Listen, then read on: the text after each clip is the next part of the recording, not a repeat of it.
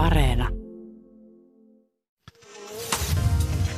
Ylepuheessa Ruben Stiller. Yle Puhe. Miksi meillä kaikki kaunis tahtoo kuolla ja suuri surkastua alhaiseen? Miksi meillä niin on monta mielipuolta? Miksi vähän käyttäjiä kanteleen? Älkää unohtako kuulkaa juhannuksenakaan kulttuuria, suomalaista kulttuuria. Tervetuloa juhannus ekstraamme nuuskan muikkuset, jossa heti aluksi kysytään, entä jos se mestari palaa jonain päivänä puheenjohtajaksi? En kerro enempää.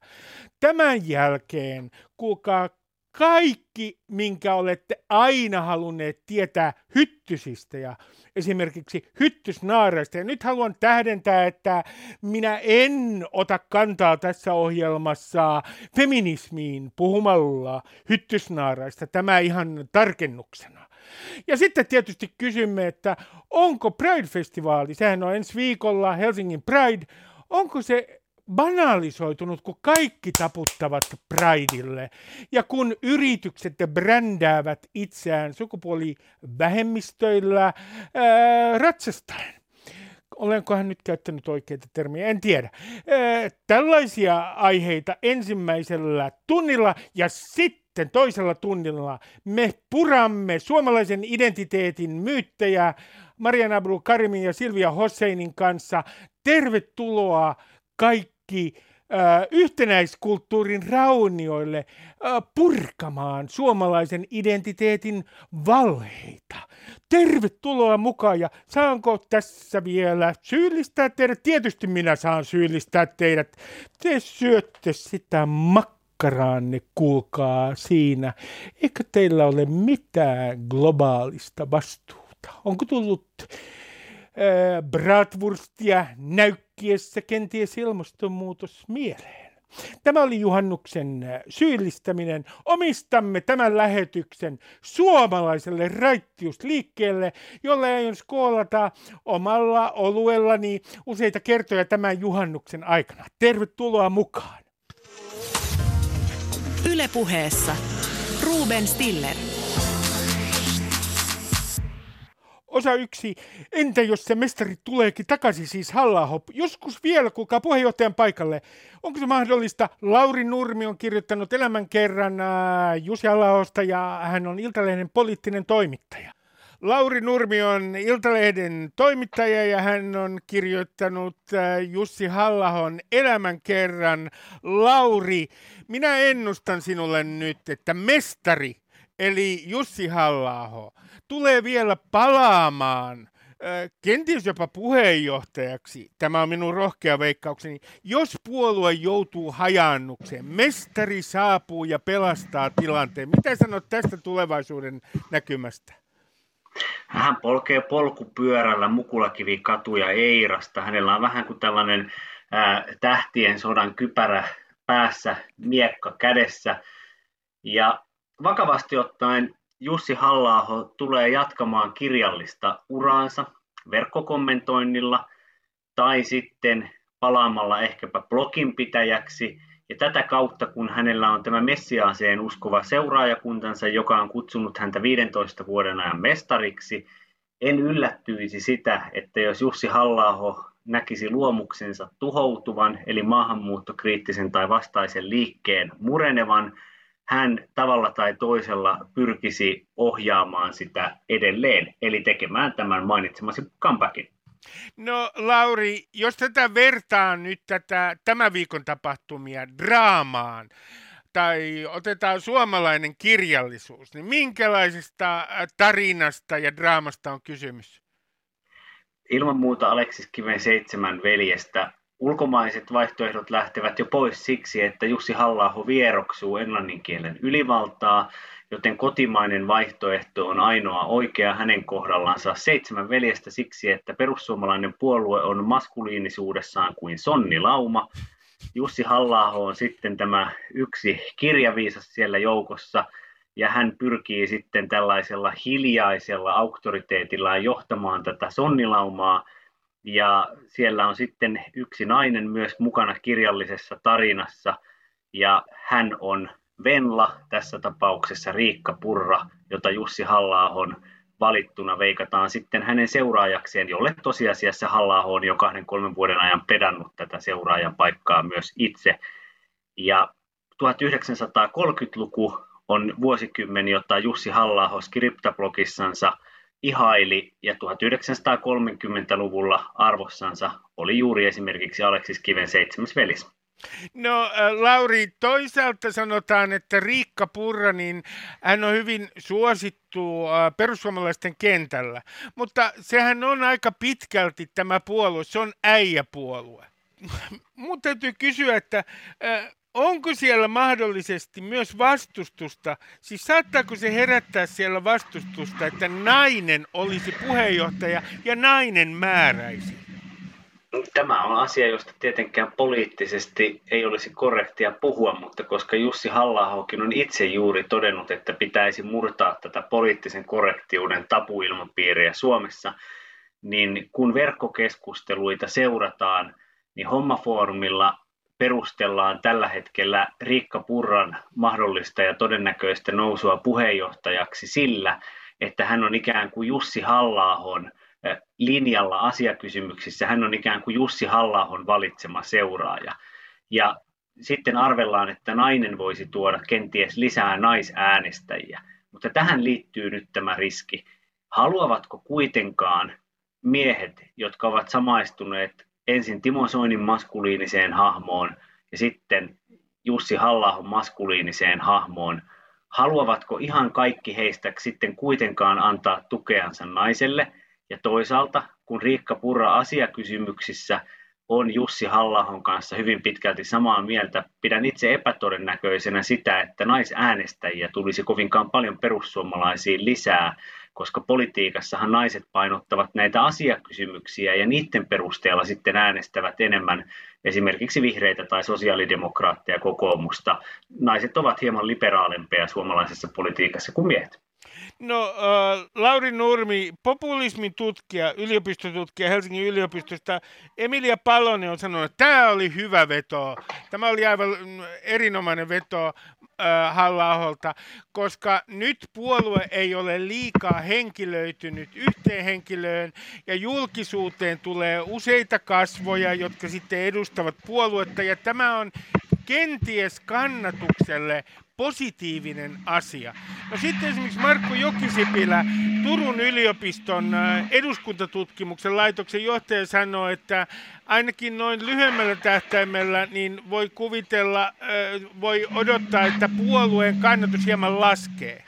Niin nyt mä kysyn sulta, että äh, mihin sinä uskot noin kannatuksen suhteen? Mikä tulee olemaan tämä vaikutus? Jussi halla lähtöhän ei ole yllätys siinä mielessä, että hän teki jo 2009 ratkaisun, kun hän ei lähtenyt tällaisen maahanmuuttovastaisen valitsijayhdistyksen eurovaaliehdokkaaksi, vaan valitsi sen, että lähti vyöryttämään perussuomalaisia tämän maahanmuuttovastaisen liikkeen hallintaan, niin hän tuolloin arveli, että hän tekee ratkaisun, joka pettää monet, on monille ikään kuin pettymys. Nyt hän toisti luopumispuheessansa saman, eli arvioi, että osa hänen kannattajistaan tuntee pettymyksen tunteita. Nämä pettymyksen tunteet voivat olla loppujen lopuksi yllättävän suuria. Ja tällöin itse olisin kallistuvainen siihen, että pidän aavistuksen todennäköisempänä sitä, että Jussi halla lähtö vie perussuomalaisilta kannatusta. Toisaalta sitten pitää muistaa se, että siellä puolueen ytimessä tämä ei voi olla yllätys. Ja itsekin kirjoitin kirjassani, että kun Jussi halla 2021 keväällä täyttää ja täytti 50, niin tässä vaiheessa pitää ottaa huomioon se vaihtoehto, että hän yllättäen vetäytyy politiikasta tai ainakin luopuu puheenjohtajuudesta. Ja näin ollen henkistä aikaa on ollut valmistautua, mutta kun se populistisen liikkeen johtava keulakuva on poissa, niin jokaisen pitää itse lunastaa politiikassa aina se asemansa. Tarkoitan tällä seuraavaa uutta puheenjohtajaa. Ja hänen nousunsa Jussi halla kaltaiseen kulttisuosioon on asia, joka vaatisi vuosien työn, siis vuosien työn. Ja näin ollen päädyin siihen, että perussuomalaiset menettää kannatustansa, sanoisin pari prosenttiyksikköä, joka, joka on sitten paljon, ajatellaan, suurimman puolueen haaveita. Minusta tämä on sikäli halla erittäin hyvä veto, että jos ajatellaan pääministerin virkaa, sehän on koiran virka, ministerinkin virka on koiran virka, poliitikko kuluu siinä nopeasti.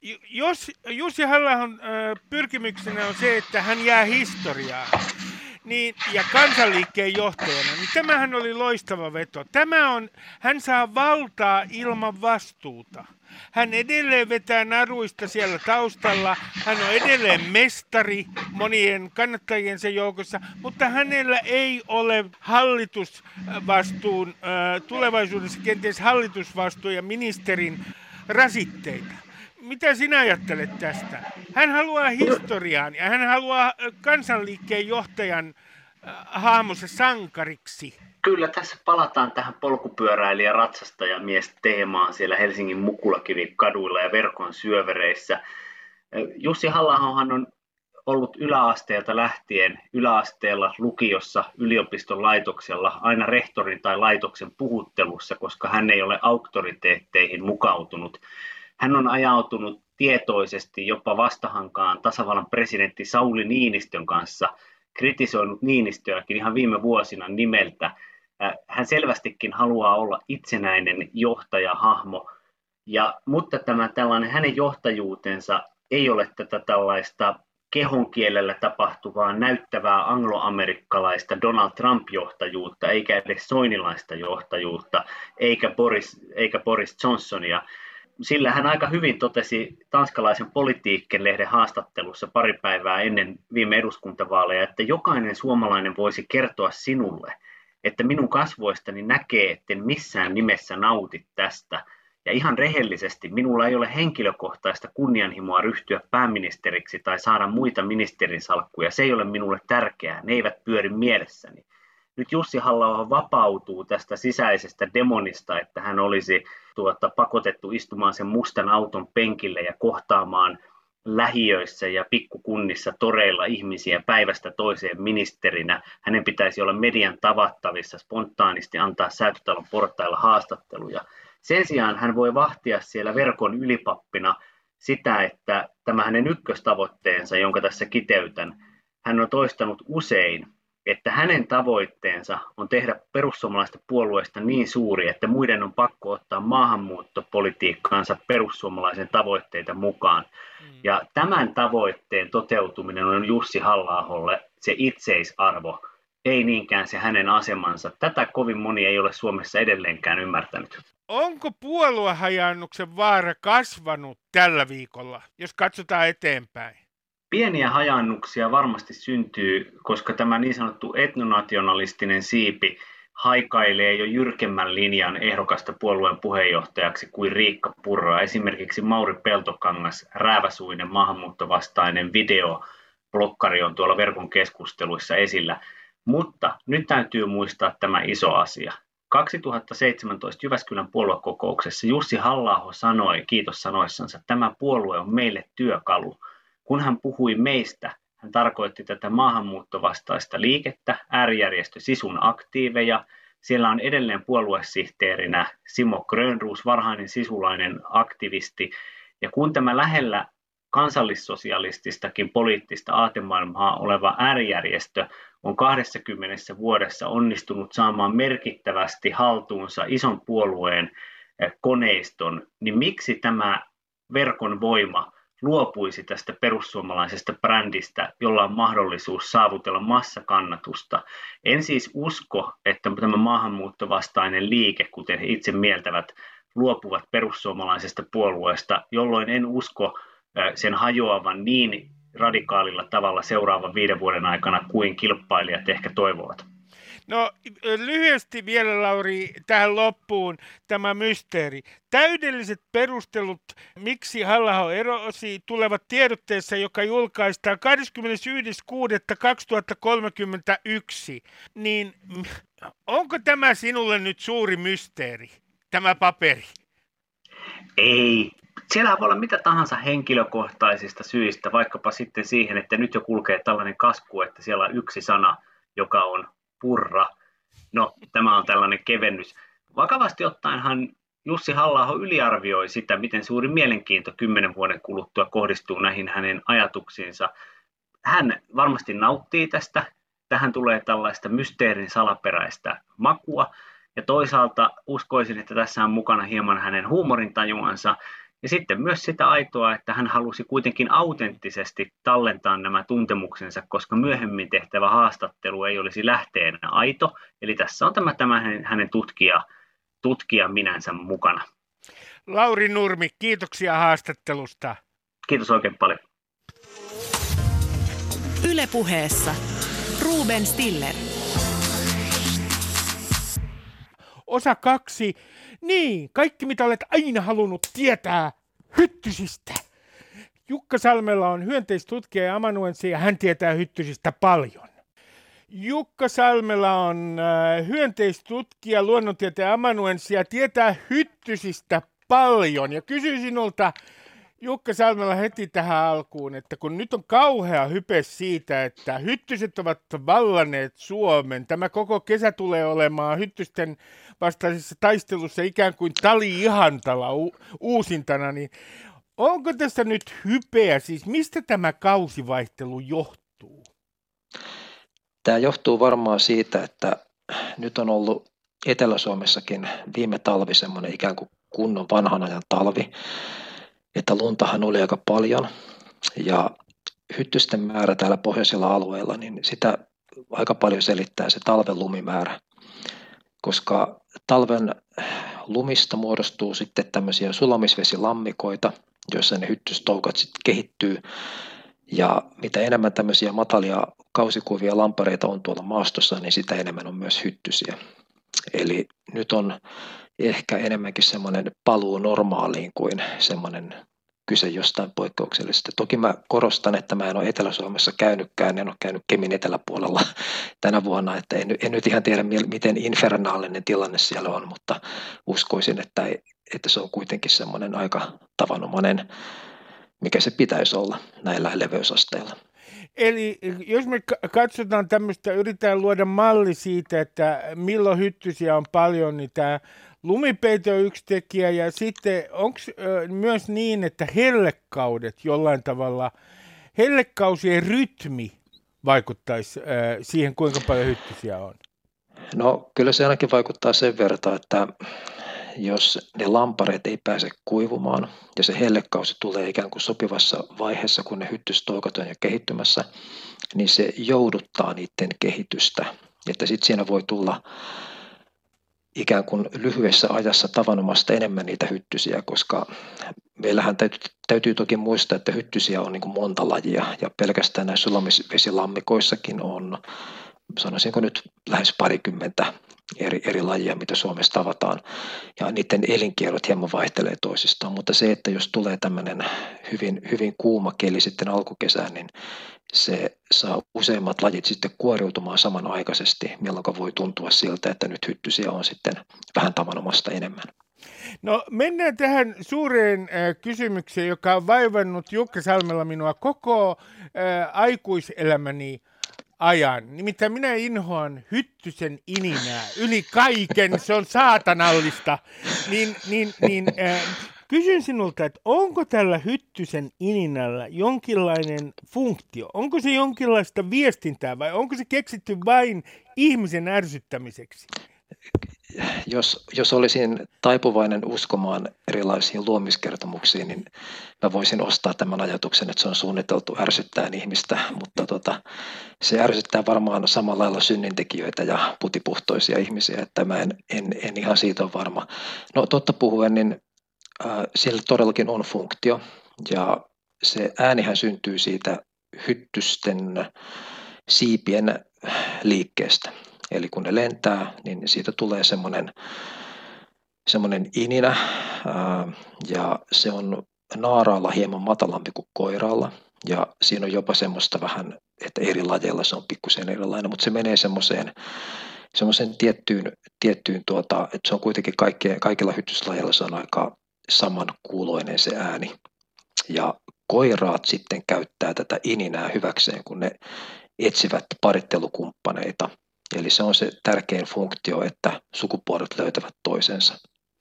No sitten mennään tähän sukupuolijärjestelmään. Onko mä nyt ymmärtänyt ihan väärin, väärin että, että lähinnä naaraat imevät minun vertani? Pelkästään naaraat, joo. Ja, ja millään tavalla, että sanon kaikille feministeille, että tämä ei ollut nyt mikään kannanotto, että kir- voitte kirjoittaa sinne someen, mutta minä puhun ihan luonnontieteellisistä faktoista. Onko nyt niin, että tämä koiras, niin se on enemmän tämmöinen niin kuin, enemmän niin kuin hippi, se menee, se haluaa kukkien mettä, ja sitten se, sen elinkaari on varsin lyhyt tämän koiraan. Joo, kyllähän se niin kuin, tä, tässäkin tapauksessa niin sukupuolten roolit on varsin erilaiset sitten, puhutaan luonnoneläimistä. Ja ne, jos ajatellaan ihan sitä ulkonäköä, että millä se koiras ja naarasyttyinen, miten ne eroavat toisistaan, niin ne on hyvin helppo erottaa. Että sillä naaralla, eli niillä pitkäkärsäisillä verenimiöillä, jotka tulee meidän kimppuun, niin niillä on hyvin niin kuin huomiota herättämättömät tuntosarvet. Sen sijaan koirailla on hyvin tuuheat tuntosarvet. Siellä on semmoiset tosi pitkät sukaset ja niitä on paljon. Ja se liittyy just tähän kuuloaistimiseen. Ja sitten koiraalla myös se että peräpää on varsin erilainen, että naaralla se on semmoinen suippo, aika huomiota herättämätön, mutta sitten koiralla on ne ulkoiset genitaalit, eli sukupuolielimet, eli värkit siellä takaruumiin kärjessä, jotka on äärimmäisen monimutkaiset rakenteeltaan ja ne on, ne on yksi seikka, minkä takia olen paljon hyönteisistä, varsinkin sääskistä kiinnostunut tämä genitaalien monimutkaisuus, koska niiden perusteella usein sitten määritetään näitä sääskiä lajilleen. Mutta tämä on totta, että ne on, niiden elintapa on tosi todellakin tämmöinen vähän niin kuin hippimäinen, ne menee kukasta kukkaan, ne hakee mettä, josta ne saa hiilihydraatteja, jonka avulla ne jaksaa lentää. Toki naaratkin käy kukella samasta syystä, mutta koiraalla on myös imukärsä, mutta ne pystyy sillä vaan sitten ottamaan mettä. Niillä, niillä puuttuu ne, ne pitkät teräaseet, jotka sitten naarailla on varsin hyvin kehittynyt, jolla ne sen ihon lävistävät, että koiraat eivät pysty verenimemiseen. No mennään tähän verenimemiseen. Se, sen ikään kuin hyötyyn hyttysen näkökulmasta, liberaali kuin olen, niin otan myös hyttysten näkökulman tässä huomioon, niin mihin sitä verta tarvitaan? Se naaras tarvii sitä verta, jotta se saa siitä proteiineja. Ja se pilkkoo sitten siellä, sehän menee tämmöiseen niin keskisuoleen sieltä imukärsän kautta. Ja se pilkkoo ne proteiinit sitten palasiksi ja käyttää niitä sitten munien tuottamiseen. Tämä on erittäin niin kuin merkittävä evolutiivinen keksintö, että hyttysen kantamuoto on mahdollisesti sekin ollut jo tämmöinen niin kuin vertaimevä. Ja tuota, Uh, mutta, mutta siis sanotaan, että hyttysten, sitä voi niin kuin verrata siihen, että hyttysten lähisukunen heimo, hyönteisheimo on tämmöinen kuin sulkahyttyset, kauporiidit, jotka tuota, eivät ime verta. Ne on äkkiseltä hyvin samannäköisiä, ne on myös toukat elää vedessä ja osittain vähän samannäköisiäkin ne, ne toukatkin, mutta ne, niiden toukat on petoja, ja niiden aikuiset, niiden sulkahyttysten aikuiset eivät siis emme verta, niin ne pystyvät silloin vaan tuottamaan yhden tämmöisen munasatsin. Ne tuottaa sen 200-300 munaa, mutta sitten se naaras kuolee sen jälkeen. Ja se hyttysen niin tämmöinen mahtava keksintö on siinä, että kun hän ottaa sitä verta, niin hän voikin tuottaa sitten monta eri satsia niitä munia. Riippuen siitä, miten pitkään se naaras sitten sinnittelee elossa, niin se voi hyvinkin kolme-neljä kertaa tuottaa satsin munia ja se on ihan merkittävä ero sitten näihin verrattuna, jotka eivät ime verta ollenkaan. No jos ajatellaan tämmöistä äh, hyttysnaaraa elinkaarta, niin o, olenko nyt lukenut oikeasta lähteestä tiedon, äh, joka, joka pitää paikkansa, että onko se kolme-neljä viikkoa? Joo, kyllä se voi olla jollakin trooppisilla lajeilla jopa pidempään. Ja sitten tietysti kun meillä on tämmöisiä aikustalvehtivia lajeja, kuten vaikka kirsihyttyset ja horkkahyttyset, horkkahyttyset on muuten näitä malaria-levittäjiä, niin nehän elää kuukausikaupalla.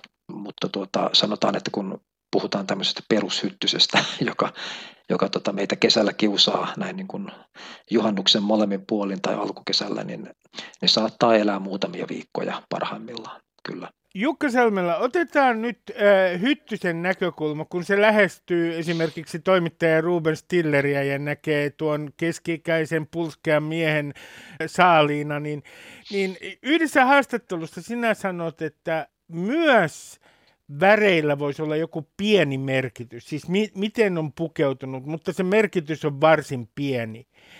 Niin voitko kertoa nyt, että mitkä värit, vaikka niiden merkitys olisi pieni, niin miten Hyttynen hahmottaa ne oikein?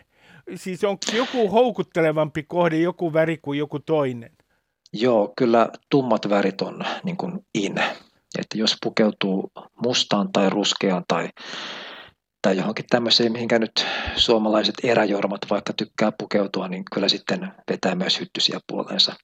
Ja sitten jos pukeutuisi tämmöiseen niin kuin lumen valkoiseen, niin kuin, oliko tämä nyt Timo Rauteana vai kuka se oli siinä biisissä, niin tuota, sitten voisi ehkä vähän vähemmän sitten hyttysiä saada, mutta kyllä mä korostaisin sitä, että hyttyset ennen kaikkea aistii hiilidioksidin ja sen perusteella etsii juurinsa, että, että sillä värillä on sitten semmoinen pieni merkitys. No, mitä muita tekijöitä tässä on? Mä otan yhden myytin nyt e, Jukka Salmella esiin, josta keskusteltiin yhdessä iltapäivälehdessä, että veriryhmälläkin voisi olla joku vaikutus. No, ei kuulosta, kuulosta kovin tieteelliseltä, että Hyttynen niin kuin jotenkin noin vaan haistaisi sen veriryhmän. Niin, Joo, niin, tämä on niin, näitä, näitä, näitä myyttejä, näitä kysytään multa niin kuin usein. Ja nyt mä, nyt mä sitten vasta tuota, otin sitten selvää tästä veriryhmäasiasta, niin siitä on ollut joskus 70-luvulla tämmöinen artikkeli, missä oltaisiin niin kuin todettu, että sillä olisi vaikutusta ja nimenomaan niin, että jos on O-veriryhmä, niin sitten on niin kuin hyttysten suosiossa, mutta se on sitten myöhemmin, myöhemmin todettu, että se ei pidä paikkaansa. Eli, eli mä en, ei, ei mun mielestä ei ole semmoista niin kuin todistusaineistoa, joka tukisi sitä, että sillä veriryhmällä olisi vaikutusta. Mutta sitten jos on tämmöinen, tuota, sanotaan, että on ensinnäkin jos on kookas ihminen, hikoilee runsaasti ja, ja tuota, liikkuu mökin pihalla, hakkaa halkoja, niin tämmöinen henkilö on hyttysten mielestä paljon kiinnostavampi kuin valkoiseen pukeutunut paikallaan makaava tyyppi. No onko, onko mitään ikään kuin hajua. Siis onko mitään tutkimuksia siitä, että tietyt, tu, tietyt tuoksut olisi sellaisia, jotka vetää ää, hyttysiä puoleensa, jos ei nyt hien, hien tuoksusta ää, puhuta? Joo, tota, se hiki, hiki on todellakin merkittävä. Se on niin osoitettu, että, että pelkästään jo, jo kun tota, otetaan ihmisen hikeä ja sivellään sitä johonkin, niin se, se saattaa herättää niin hyttysten mielenkiintoa. Varsinkin jos se yhdistyy sitten niin kuin hiilidioksidin määrään, kohonneeseen hiilidioksidin määrään, niin se, se toimii semmoisena lisäkiihokkeena. Sitten on tämmöinen kuin oktenol ja, ja maitohappo, mitkä sitten myös on hyttysten, tai hyttyset aistii niitä ja käyttää niitä sitten apuna tässä uhrin etsimisessä. Ja ne on tämmöisiä ihon, ihon kautta tulevia hajuyhdisteitä, sitten on myös vesihöyry, että meitähän tulee hengityksestä, tulee vesihöyryä sekä sitten jonkin verran myös suoraan ihon kautta ja hyttyset pystyvät myös sitä aistimaan. No Jukka Salmela, mä tiedän, että tutkijat on puhunut tästä ihan vakavissaan, kun meillä on tietenkin maailmassa alueita, jossa hyttyset levittävät vaarallisia tauteja, muun muassa dengue-kuumetta esimerkiksi jos otetaan vain yhden esimerkin puhumattakaan malariasta, mutta dengue-kuumetta hyttysten levittämänä on ollut jo Etelä-Euroopassa. Niin mun kysymys kuuluu näin, että mitä tapahtuisi, jos me yritettäisiin esimerkiksi geenimanipulaatiolla tuhota hyttysten kyky lisääntyä. Tämmöinen testi on jo tehty muistaakseni Keiman saarilla, missä geenimuuntelun avulla onnistuttiin eh, kai ainakin osittain estämään hyttysten lisääntyminen, tietyn laji, hyttyslajin lisääntyminen. Niin jos me tällä tavalla tuhottaisiin tämä hyttyspopulaatio, niin olisiko siitä mitään negatiivisia seurauksia? Täytyy ensinnäkin vielä palata tähän sun käyttämään esimerkkiin, että olit ihan oikein siinä, että tämmöisiä hyttysiä on, tai on kehitetty semmoisia kantoja laboratoriossa nimenomaan koiraita, jotka sitten on steriilejä. Ja kun ne Joo. parittelee sitten naaraiden kanssa, niin niistä munista ei kehity mitään. Ja, ja tähän on, niin kuin voi kuvitella, niin on erittäin kallista ja, ja niitä hyttysiä pitää tuottaa melkoisia määriä, että sillä on jotain merkitystä. Ja nämähän kohdistuu näihin haitallisiin trooppisiin ja subtrooppisiin tulokaslajeihin, joka on Aasian tiikerihyttynen ja kieltokuumehyttynen. Että tämmöisellä tapauksella mä ehdottomasti itse kannatan niin kuin hyttysten hävittämistä, että jos meillä on, on joku tämmöinen vaikka Euroopassa joku Aasian tiikerihyttysen populaatio, niin siitä kannattaa yrittää päästä eroon. Sillä ei ole niin kuin luonnon monimuotoisuuden kannalta sitten mitään merkitystä, jos se häviää. Sitten jos ajatellaan tämmöisiä niin kuin meidän kotoperäisiä lajeja, niin niiden hävittäminen voisi olla erittäin hankalaa ihan johtuen siitä, että Suomessa on niin paljon tämmöisiä kosteikkoalueita ja pienvesiä, joissa hyttysten toukkia kehittyy, niin niiden, niiden kaikkien sitten käsitteleminen jollakin myrkyllä tai taikka mm. tuota, tämmöisellä toukkia tappavalla bakteerilla esimerkiksi, niin se olisi, se olisi ihan poskettoman kallista. Ja kyllähän siinä varmaan tämmöisiä eettisiä kysymyksiäkin tuli sitten jo mieleen, että onko tässä mitään järkeä. Hyttysten merkitys ekosysteemille on yleisesti ottaen niin kuin yliarvioitu. Että usein ajatellaan, että ne on todella tärkeitä niin kuin lintujen ravintoa esimerkiksi. Mä sanoisin, että se ei pidä paikkaansa, että, että me yliarvioidaan hyttysten määrä, koska ne tulee meidän kimppuun ja me ajatellaan, että niitä on todella paljon tuolla luonnossa. Mutta hyttyset on oikeasti, ne on ajettu ahdinkoon tai ne on ajettu niin kuin marginaaliin, että ne, ne elää niin kuin semmoisissa niin pienissä vesissä, että pienempiä vesiä ei enää käytännössä löydy. Ja tuota, muualla niitä uhkaa niin kuin vaikka kalat ja muut selkärangattomat perot hieman isommissa lammikoissa ja sitten, siitä, sitten niin kuin ne pienemmät lammikot on sitten niin onnettomia vesilätäköitä, jotka kuivuu liian äkkiä. Eli, eli hyttysiä niin kuin ei oikeasti ole paljon. Tuo luonnossa on paljon tärkeimpiä vaikka lepakoiden ja lintujen ja kalojen ravintokohteita, surviaissääsket, vaaksiaiset, vesiperoset, päivänkorennot, monet muut hyönteiset kuin hyttyset.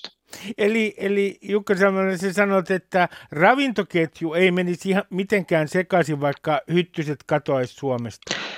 No ei, ei mun mielestäni ei. Toki, toki on jotain, on joitakin kovakuoriaisia, tämmöisiä sukeltaja kovakuoriaisia, sitten on näitä jo edellä mainittuja sulkahyttystoukkia, jotka on enemmän tai vähemmän erikoistunut näiden hyttystoukkien saalistamiseen, mutta todennäköisesti nekin keksisi jotain korvaavaa ravintoa, jos hyttyset häviäisi. No sä viittasit tuossa aikaisemmin tähän äh, Aasian tiikerihyttyseen, josta, josta sanotaan, että se on esimerkiksi, äh, sitä on havaittu, jos mun muistinpanot pitää paikkansa, niin 20 Euroopan maassa, Etelä-Saksassa ilmeisesti on ollut joku äh, populaatio, joka on ollut ihan äh, vakiintunutkin osittain sinne. Äh, sitten on t- semmoinen kuin keltakuumehyttynen, jota esimerkiksi äh, Sotsin alueella, ja nyt mä viittaan tietysti ilmastonmuutoksen aiheuttamiin seurauksiin. Kuinka paljon meidän pitäisi olla täällä Suomessa nyt huolestuneita siitä, että tänne tulee sellaisia hyttyslajeja, jotka levittävät ää, joitain tauteja? No, meidän ei mun mielestä tarvi olla ihan hirveän huolissaan. Toki jossakin pääkaupunkiseudulla voisi ehkä olla ihan ok, että olisi tämmöistä seurantaa, sanotaanko niin kuin urbaanissa ympäristössä, koska tota, ne, ne mitä, lajit, mitä tänne voi sitten levitä, niin ne, ne elää tämmöisissä nimenomaan hyvin pienissä vesikokoumissa. Ne ei edes tarvitse mitään niin kuin maa-allikoita, vaan jos on joku, joku tuota, saunakiulu vaikka jäänyt jonnekin nurkalle ja sinne kertyy senttivettä, niin se on ihan hyvä habitaatti vaikka jollekin Japanin hyttyselle tai Korea hyttyselle, mitkä on tämmöisiä niin kuin, tulokaslajeja Euroopassa. Mutta sitten, sitten tuota, jos ajatellaan näitä pahimpia vektorilajeja, jotka on nämä keltakuumehyttynen ja Aasian tiikerihyttynen, niin ne on jo sitten niin trooppisia elukoita, että ne ei ehkä sitten Suomessa ainakaan sellaista ihan pysyvää jalansia saa nyt eikä ihan lähitulevaisuudessakaan. Toki tälle asentiikerihyttyselle on kehittynyt tämmöinen sopeuma, että se munat kestää jonkin verran niin kuin lyhyen aikaa, ihan taitaa kestää pakkastakin ja, ja tota, ne kestää vähän aikaa kuivuutta, ähm, mutta ne ei kuitenkaan niin kuin edes sitä talvea, mikä Etelä-Suomessa on, on tänä päivänä, niin ne ei siitä niin kuin selviä. Että ne vois lyhyen aikaa niin kuin jonnekin kuumina kesinä vaikka esiintyä, mutta tuskin, tuskin sen pahempaa kuitenkaan. Eli eh, aika, en olisi hirveän huolissani näistä tulokaslajista kuitenkaan. No Suomesta malaria hävisi, sanotaan jopa ihan täsmällinen vuosi, 54 siis täällä – tartunnan saaneet tapaukset loppu silloin. Sitten on tietenkin myöhemmin ihmiset saaneet ulkomailta malariatartuntoja. Niin teillä ei siis ole mitään sellaista kauhukuvaa näin suomalaisille juhannuksena, että malaria tulee takaisin. Joo, tämä on mielenkiintoinen tämä malaria ja mä en mä en ihan tiedä, mistä sä ton 54 vuoden tuohon otit. Se varmasti pitää, pitää paikkansa, mutta se käytännössä jo 1920-luvulle tultaessa malaria oli, oli jo vähintään hyvin harvinainen. Joo, Sitten jatkosodan aikana 40-luvulla, niin silloin oli Karjalan kannaksella oli tämmöinen paikallinen epidemia. Ja siitä oli vähän semmoista keskustelua sitten jälkeenpäin, kun sitä ilmiötä mietittiin, että olisiko se tullut venäläisten sotilaiden mukana, jotka oli tullut jostain niin kuin sieltä sanotaan Etelä-Venäjältä, ja se olisi niin kuin heidän veressään tullut se loisio, ja koska hy, tämä hyttysvektorihan on Suomen luonnossa jo valmiina, ja se olisi sitten niin kuin siitä rintaman yli sitten levinnyt suomalaissotilaiden keskuuteen, mutta sitten, sitten toinen, toinen näkökulma, ja mitä mä ehkä enemmän uskon, on se, että sitä oli, oli jo näiden suomalaissotilaiden maksassa oli siis tämmöinen tuota, lepomuotona, sellaisena hypnotsoiittina, ja sitten tuota, kun ne siellä korsuissa nämä sotilaat sitten altistu näille horkkahyttysten pistoille, niin ne loiset siellä maksassa sitten aktivoituivat ja lähtivät verenkiertoon, ja sitä kautta tuli sitten tämä paikallinen epidemia. Eli kyllä se, se että se malaria niin kun lähtisi uudestaan Suomessa leviää, niin, niin tuota, se vaatisi jotain ihan semmoista, että meillä olisi paljon ihmisiä nukkus samoissa tiloissa, semmoisissa aika huonossa hygieniassa tai semmoisissa niin kuin vähän kylmän kosteissa kämpissä, että, että eipä se, tämmöistä lentokenttämalariahan on siis Euroopassakin, että on tullut trooppisilta alueilta tulleilla turisteilla niin kuin mukana. Sitten siellä lentokentän läheisyydessä on ollut näitä horkkahyttysiä ja ne on sitten levittänyt sitä ihmisestä toiseen, mutta tuota, ne, on, ne on sitten jäänyt hyvin pieniksi ja paikallisiksi nämä tapaukset, että en, en usko, että malaria tänne takaisin leviää. Jukka Salmella, nyt eh, näillä, näinä viikkoina on puhuttu tästä termosel-hyttyskarkottimesta, jossa käytetään sellaista yhdistettä, joka, eh, joka, josta, eh, johon Euroopan kemikaalivirasto suhtautuu hyvin skeptisesti. Se saattaa vaikuttaa esimerkiksi mehiläisiin, tämä aine ja pölyttäjiin. Ja sitten sanotaan, että jos sitä joutuu tämän hyttyskarkottimen ainetta vesistöön, niin se on erittäin huono juttu. Miten sinä suhtaudut tähän, äh, tähän kohuun, tästä viimeaikaiseen kohuun hyttyskarkottimesta, jonka muun muassa retkeilyliikkeet on ottanut nyt äh, pois myynnistä, muutama retkeilyketju? No mä en itse käytä tätä kyseistä laitetta, että mä oon viime kesänä mä sen koemielessä ostin, kun mä tiesin, että siitä saattaa tulla kysymyksiä jossain vaiheessa, niin pakkohan se on myöntää, että se, se kyllä nyt toimii, jos ei tuule kauhean kovaa. Että siinä, siinä on varmaan niin semmoinen juttu, että kun sitä on tukes vaikka aikanaan testannut, niin ne on niin kuin ajatellut, että sitä käytetään niin kuin yhtä laitetta yhtä mökkiä kohti ja sitä ei niin kuin kanniskella mukana. Mm. Ja, ja sitten, sitten mäkin tuossa juttelin yhden henkilön kanssa, joka sanoi, että hänellä on mökillä viisi niitä ja sitten mä tiedän ihmisiä, jotka pitää sitä mukana niin kuin metsässä tai, tai niin kuin jossakin harrastustoiminnassa. Saattaa pitää niin kuin vyöllä tai kaulassa tai laittaa kannon päälle johonkin lähelle. joo, kyllä se, se toimii, mutta että kannattaako sitten ottaa sellaista riskiä, että sillä sitten niin kuin haittaa muuta luontoa se, että siitä, siitä mahdollisesti varsinkin niin kuin vesistöön pääsisi tämmöisiä myrkkyjä, niin, niin sitä voi sitten jokainen miettiä, että onko siinä niin kuin järkeä, että olisiko, yrittäisikö sitten selvitä jollain muilla karkottimilla. No miten nämä karkottimet, no, nämä muut karkottimet oikein toimii? E, e, mä Jukka Salmela esitän sulle nyt tämmöisen maallikon ihan älyttömän tulevaisuuden vision, että keksitään vaan joku aine, joka aiheuttaa sellaisen hajun ihmisen iholle, että hyttynen ei tule lähimmän viiden metrin läheisyyteen. Miten nämä tämänhetkiset karkottimet oikein, kuinka tehokkaita ne loppujen lopuksi No, nämähän on tämmöisiä, niin kuin, mitä on vaikka vanhastaan käytetty, niin on pikiöljy, mitä on siis tämmöinen ainakin Pohjois-Suomessa. Mm. ja se on, se on aika samantyyppinen itse asiassa sitten käyttötavaltaan kuin vaikka nämä niin sanotut offit, joita sitten sivellään iholle. Ja näissä nykyisissä aineissahan on tämmöinen DEET-tehoaine, se tyypillisin, ja se on kyllä tehokas vaikka niitä pitoisuuksia onkin nyt niin kuin pudotettu alaspäin siitä, miten oli vaikka reilu kymmenen vuotta sitten vielä.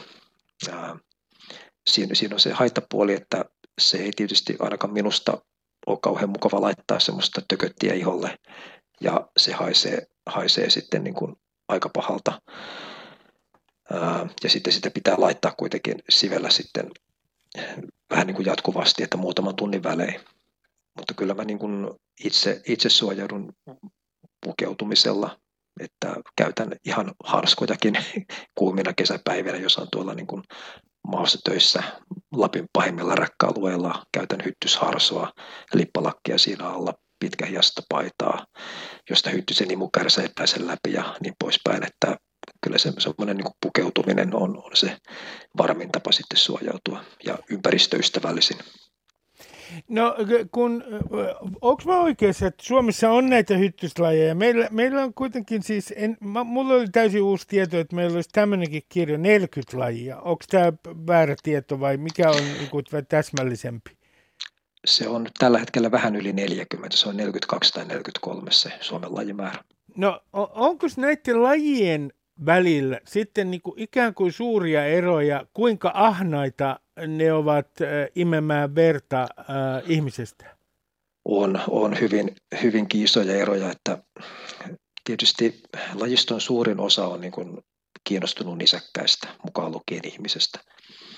Ja siinä on esimerkiksi niin kuin meidän Suomen runsain hyttynen on, on tämä metsähyttynen Oclerotatus communis, niin se on kyllä hyvin hanakka tulemaan kimppuun.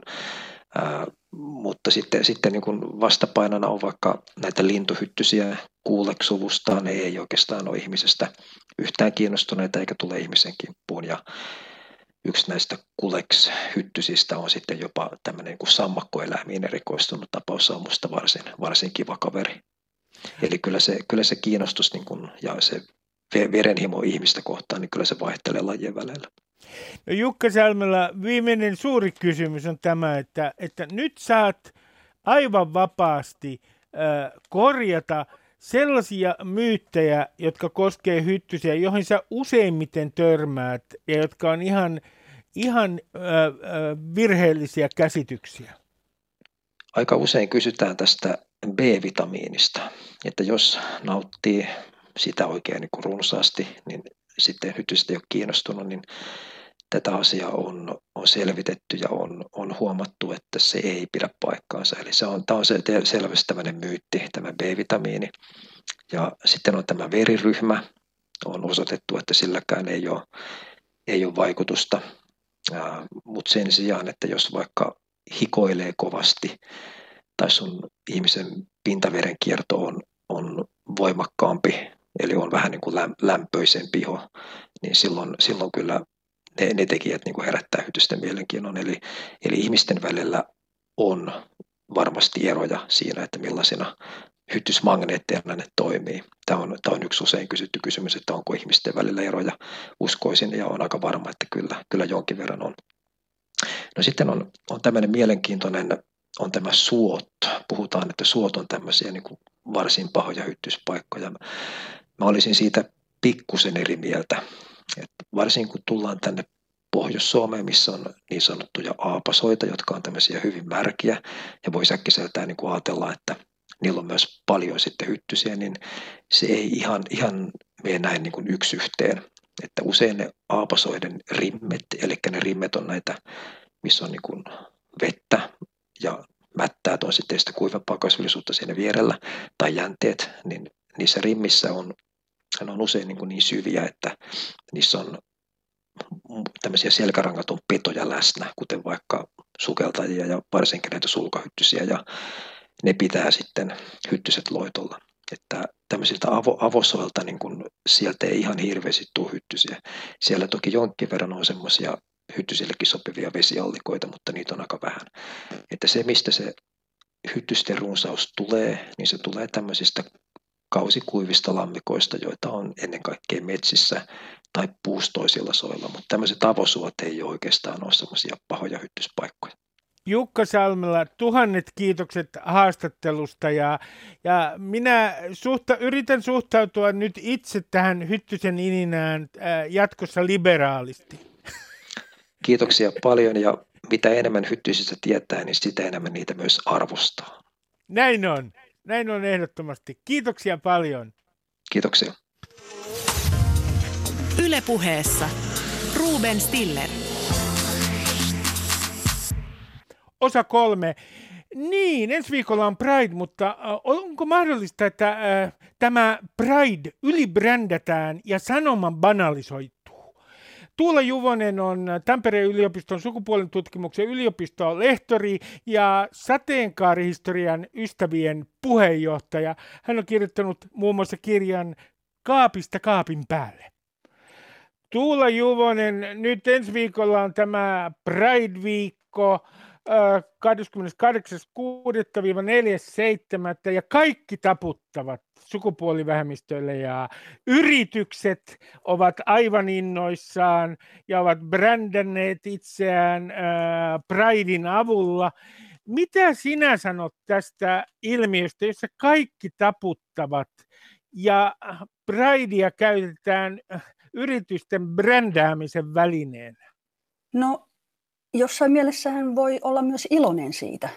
Et toinen vaihtoehtohan olisi tietysti se, että yritykset ja kaikki olisivat hiljaa siitä, että mm. myös sateenkaari-ihmisiä on olemassa.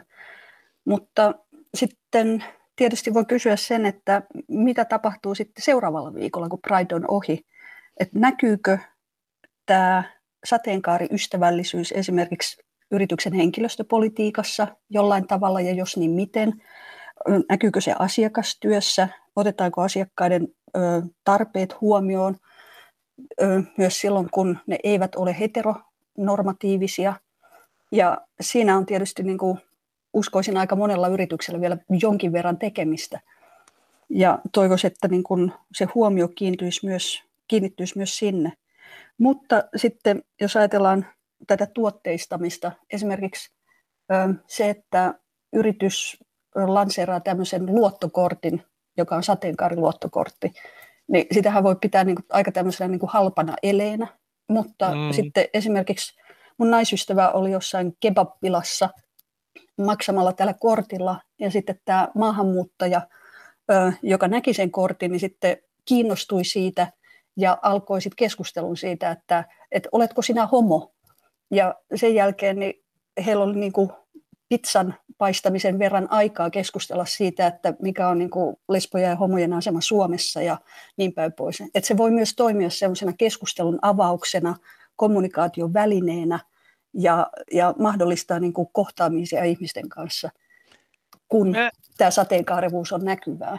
Että... No mä, mä kysyn Tuula sulta myös tätä, että tämä on tietenkin äh, vähän älytön kysymys, mutta sanon sen kuitenkin, että mä otan jonkun tämmöisen esimerkin, kun jo, tekee paljon tuotteita äh, tietystä aiheesta. Otetaan niinkin rankka esimerkki kuin holokausti, e, joka tietyllä tavalla helposti banalisoituu, kun viideteollisuus tekee siitä tarpeeksi tuotteita ja ihmiset kyllästyvät. Onko nyt mitään vaaraa, että kun Pride on näin näkyvä ilmiö, eihän missään 2000-luvun alussa esimerkiksi Yleisradio olisi antanut tällaista julkisuutta Helsinki Prideille, niin, niin se jollain tavalla niin se banalisoituu myös se idea. Et, että kerta kaikkiaan siitä tulee sellainen, siitä tulee ikään kuin, niin kuin jollain tavalla sellainen loppujen lopuksi vähän pinnallinen karnevaali. Aivan ilman muuta se on myös sitä.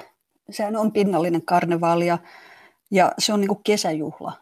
Mutta sitten mä sanoisin sen, että, että onhan se mahtavaa, että jos 364 päivää vuodessa saa pelätä sitä, että saako turpiinsa, jos on kadulla mm. ja näyttää niin kuin jotenkin vaikka homolta – ja sitten sulla on se yksi päivä vuodessa, että sä voit mennä kavereiden kanssa piknikille puistoon ja sä tiedät, että sun ympärillä on vain ihmisiä, jotka on niinku iloisia ja hyvillään siitä, että sinä olet siinä ystäviesi kanssa. Niin musta on mahtavaa, että semmoinen hengähdystauko on olemassa. Mutta siis kyllähän se myös niin kuin voi sapettaa ihmistä, niin kuin että jos hänen elämästään tulee ikään kuin viihdettä muille – ja, ja sitten kun se ei ole vielä niin kuin sitä NS-oikeaa elämää, vaan se on joku tämmöinen niin kuin hyvin puleerattu versio jostain elämästä, mitä niin kuin kukaan ei koskaan missään vietä. Ja, ja sitten sitä syötetään niin kuin sinulle ikään kuin malliksi, että sinun pitäisi olla nyt tällainen lesbo tai tällainen homo, ja mm. sulla pitäisi olla tämmöinen glamour-elämä jossain suurkaupungissa, jossa on niin kuin yhtä juhlaa vaan kaikki. Ja sitten sä katsot peiliin ja katsot niin kuin ympärillesi jossain yksiössä ja, ja tajuat, että, että sä oot niin kuin hyvin kaukana siitä. Puhumattakaan sitten vielä niitä tilanteita, joissa on niin kuin ihmisoikeusloukkauksia ja, ja oikeita niin kuin ongelmia. Ja sitten se on se puoli asiaa, josta ei sitten puhuta. Että se ei niin kuin näy tämän kaiken niin kuin sateenkaari tilpehörin takaa enää ollenkaan. Niin totta kai sitä voi pitää ongelmana.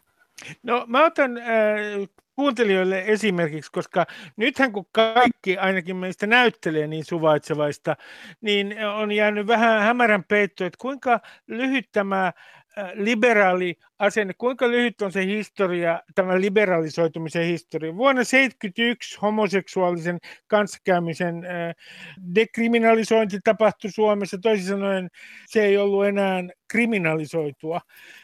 Ja, ja sitten jos katsotaan esimerkiksi, että rekisteröity parisuhde, se sallittiin 2002, tasa-arvoinen tai sukupuolineutraali avioliittolaki, mitä termiä käytämmekin, niin sehän astui voimaan vuonna 2017. Ja jos katsoo tätä koko kehitystä, niin tässähän on nimenomaan 2000-luvulla tapahtunut valtava muutos. Joten Juvonen, kun mä tiedän, että sä oot asunut maailmalle, ja sä asuit 90-luvulla maailmalla, ja sä olit itse asiassa perustamassa tutkijaverkostoa, jota Yle käytti termiä lesbotutkimusverkosto jo vuonna 90, niin minkälainen, kun sä asuit New Yorkissa muistaakseni 90-luvulla, niin oli Suomen ja New Yorkin ero näissä asioissa? Olihan se melkoinen, sanalle sanoen. Mutta äh, mä vielä palaisin tuohon aikatauluun tai tämmöisen mm. vuosilukulistaan, minkä sä laitoit. Joo, jo. Äh, siihen pitäisi ehkä lisätä myös, että Suomessa oli voimassa niin kutsuttu kehotuskielto vuodesta 1971 vuoteen 1999. Aivan. Ja kehotuskieltohan tarkoitti siis sitä, että homoseksuaaliset teot itsessään eivät enää olleet rikos, mutta kehottaminen homoseksuaalisiin tekoihin oli rikos. Ja sitten se esimerkiksi Yleisradion kannalta tarkoitti sitä, että tämä ohjelma, mitä me tässä juuri tehdään, niin ei olisi ollut mahdollinen vuonna 1971 tai Erittäin hyvä huomio tuolla. Ja, ja se niin kuin, vaikka faktisesti, mä luulen, että ketään ei koskaan tuomittu siitä, mutta, mutta tämmöiset niin kuin homovastaiset kansalaiset, joskus myös kansanedustajat, niin ahdisteli ikään kuin toimittajia siitä, jos he yrittivät tehdä tällaista niin kuin neutraalia informatiivista ohjelmaa homoseksuaalisuudesta. Ja se sitten johti siihen, että toimittajat niin katsoivat, että ehkä pääsen helpommalla, jos en tee niitä. Ja se tarkoitti sitä, että Suomessa homoseksuaalisuudesta ei puhuttu juurikaan, tai, tai se puhe tapahtui vain skandaalilehdissä tai pornolehdissä tai, tai jotenkin niin kuin hyvin oudoissa ympyröissä – ja tietysti niin kuin AIDS-pandemia tai epidemia, no pandemiaksi sitä ehkä voisi kutsua, niin tota, muutti sitä tilannetta silloin 90-luvun alkuvuosina niin, että, että siitä asiasta oli pakko puhua. Mutta se puhe homoseksuaalisuudesta, se oli aina jotenkin niin kuin hyvin pientä, se oli aina hyvin niin kuin vääristynyt johonkin suuntaan ja antoi semmoista niin kuin, niin kuin katsoisit peiliin, jossa se kuva koko ajan niin kuin näyttää jotenkin siltä, että tämä ei nyt, tämä, tämä ei nyt mennyt ihan oikein. Niin tota, se, että kun se kehotuskielto sitten poistui vuonna 1999 ja sitten niin kun, tokihan niitä lakimuutoksia on alettu viedä eteenpäin. Suomessahan ne lakimuutosten eteneminen, niin se on kestänyt aina sen kymmenen vuotta. Niin se työ, mikä aloitettiin niin kuin 90-luvulla, niin se sitten 2000-luvulla alkoi kantaa vihdoin hedelmää ja saatiin niin näitä muutoksia aikaan kun äh, mä tiedän, että sä oot kirjoittanut äh, semmoisen kirjan kuin Kaapista kaapin päälle. Jos puhutaan poliitikoista, niin kysyn sulta kaksi kysymystä poliitikoista ja sukupuolisesta suuntautumisesta. Seksuaalisesta. Seksuaalisesta, Seksua- seksuaalisesta suuntautumisesta. Ah, mä käytän aina väärin termejä. Niin, Joo, tota... mutta siis, mut, mut, tämä on, tää on siis niin hirveän tavallista, koska Suomessa niin kuin silloin kun halutaan olla korrekteja, niin silloin aletaan puhua niin kuin sukupuolisesta suuntautumisesta. Mutta että ongelmahan on tietysti se, että, että sukupuoli ja, ja mitä ihminen on sukupuoleltaan on ihan sitten taas eri asia, että mikä on hänen seksuaalinen suuntautumisensa. Ja kun nämä termit menee tälleen niin kuin vähän sekaisin, niin sitten ihmiset ei aina tiedä, että mistä puhutaan ja sitten tulee tämmöisiä niin kuin outoja tilanteita ja väärinymmärryksiä. Niin.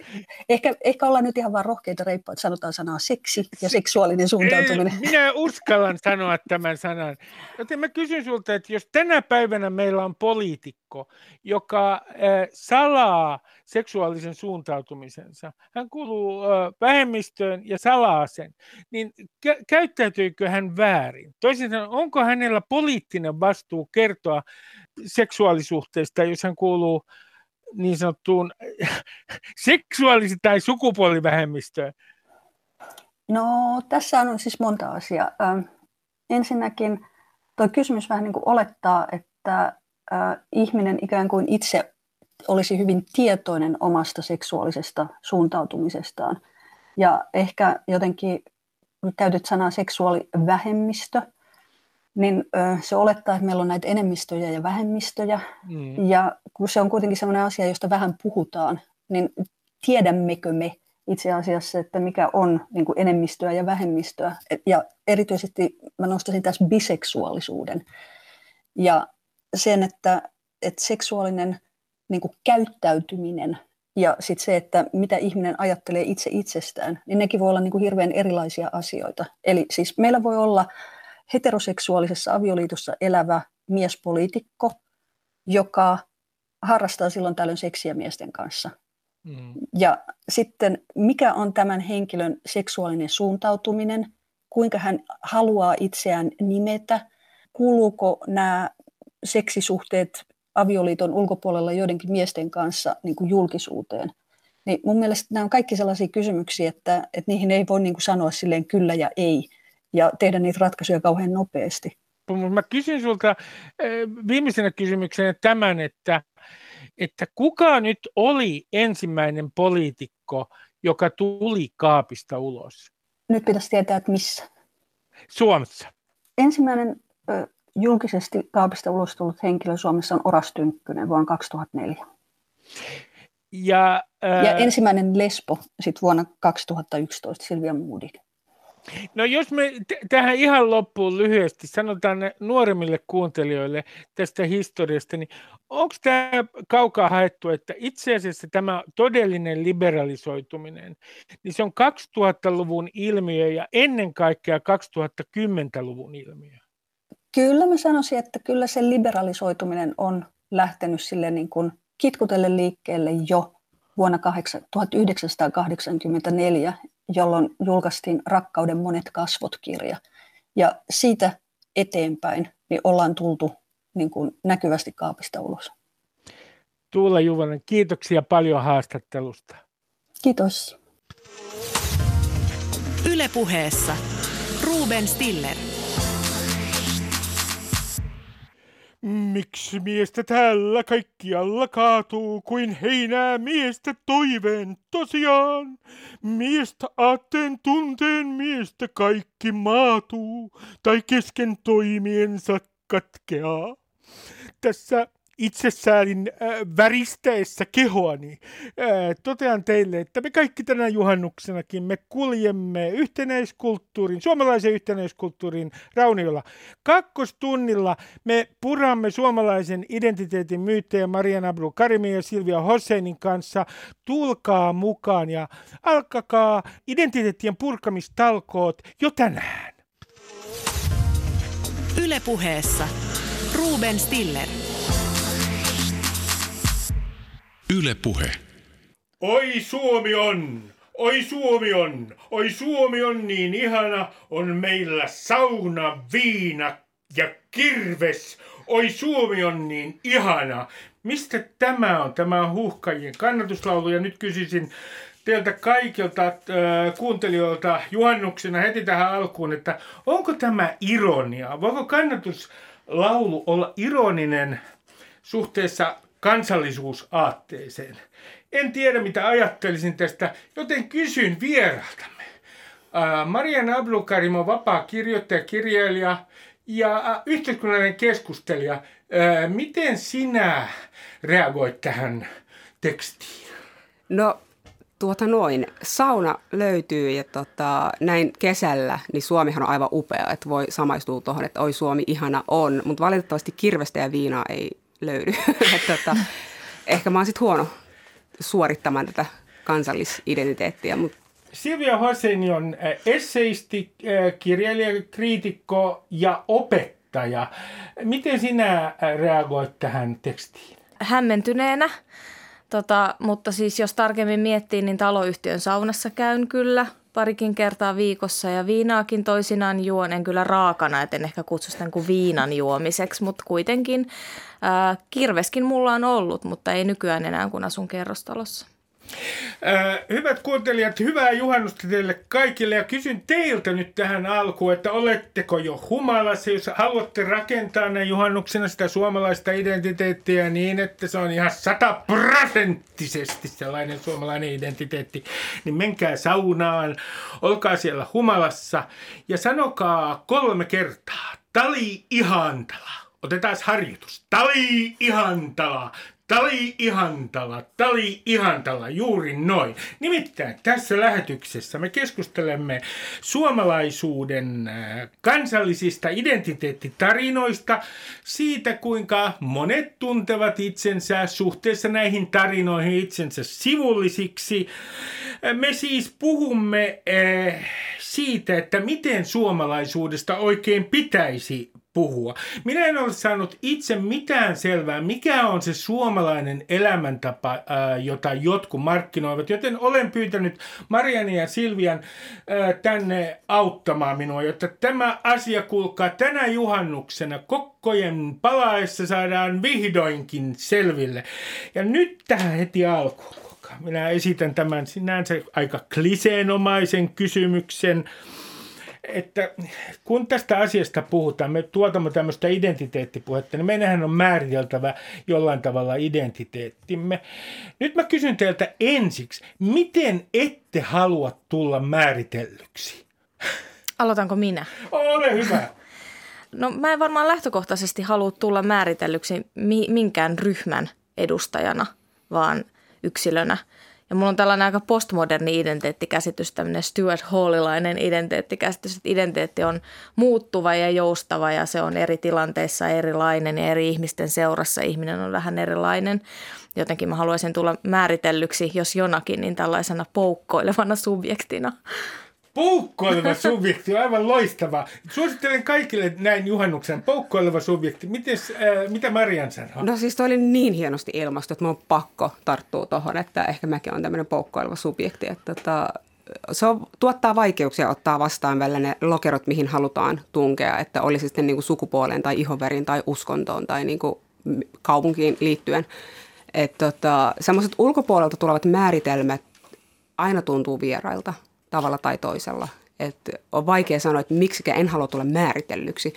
joten on ehkä helpompi niin olla just samaa mieltä mm. Silvien kanssa, että en halua tulla määritellyksi. Mutta jos mä esimerkiksi, että jos multa kysytään, että, että mikä on identiteetti, niin, niin vastaisin näin. Olen myös poukkoileva subjekti, erittäin poukkoileva, äh, mutta olen maalainen, olen maallistunut juutalainen, jonka äiti oli Pohjanmaalta.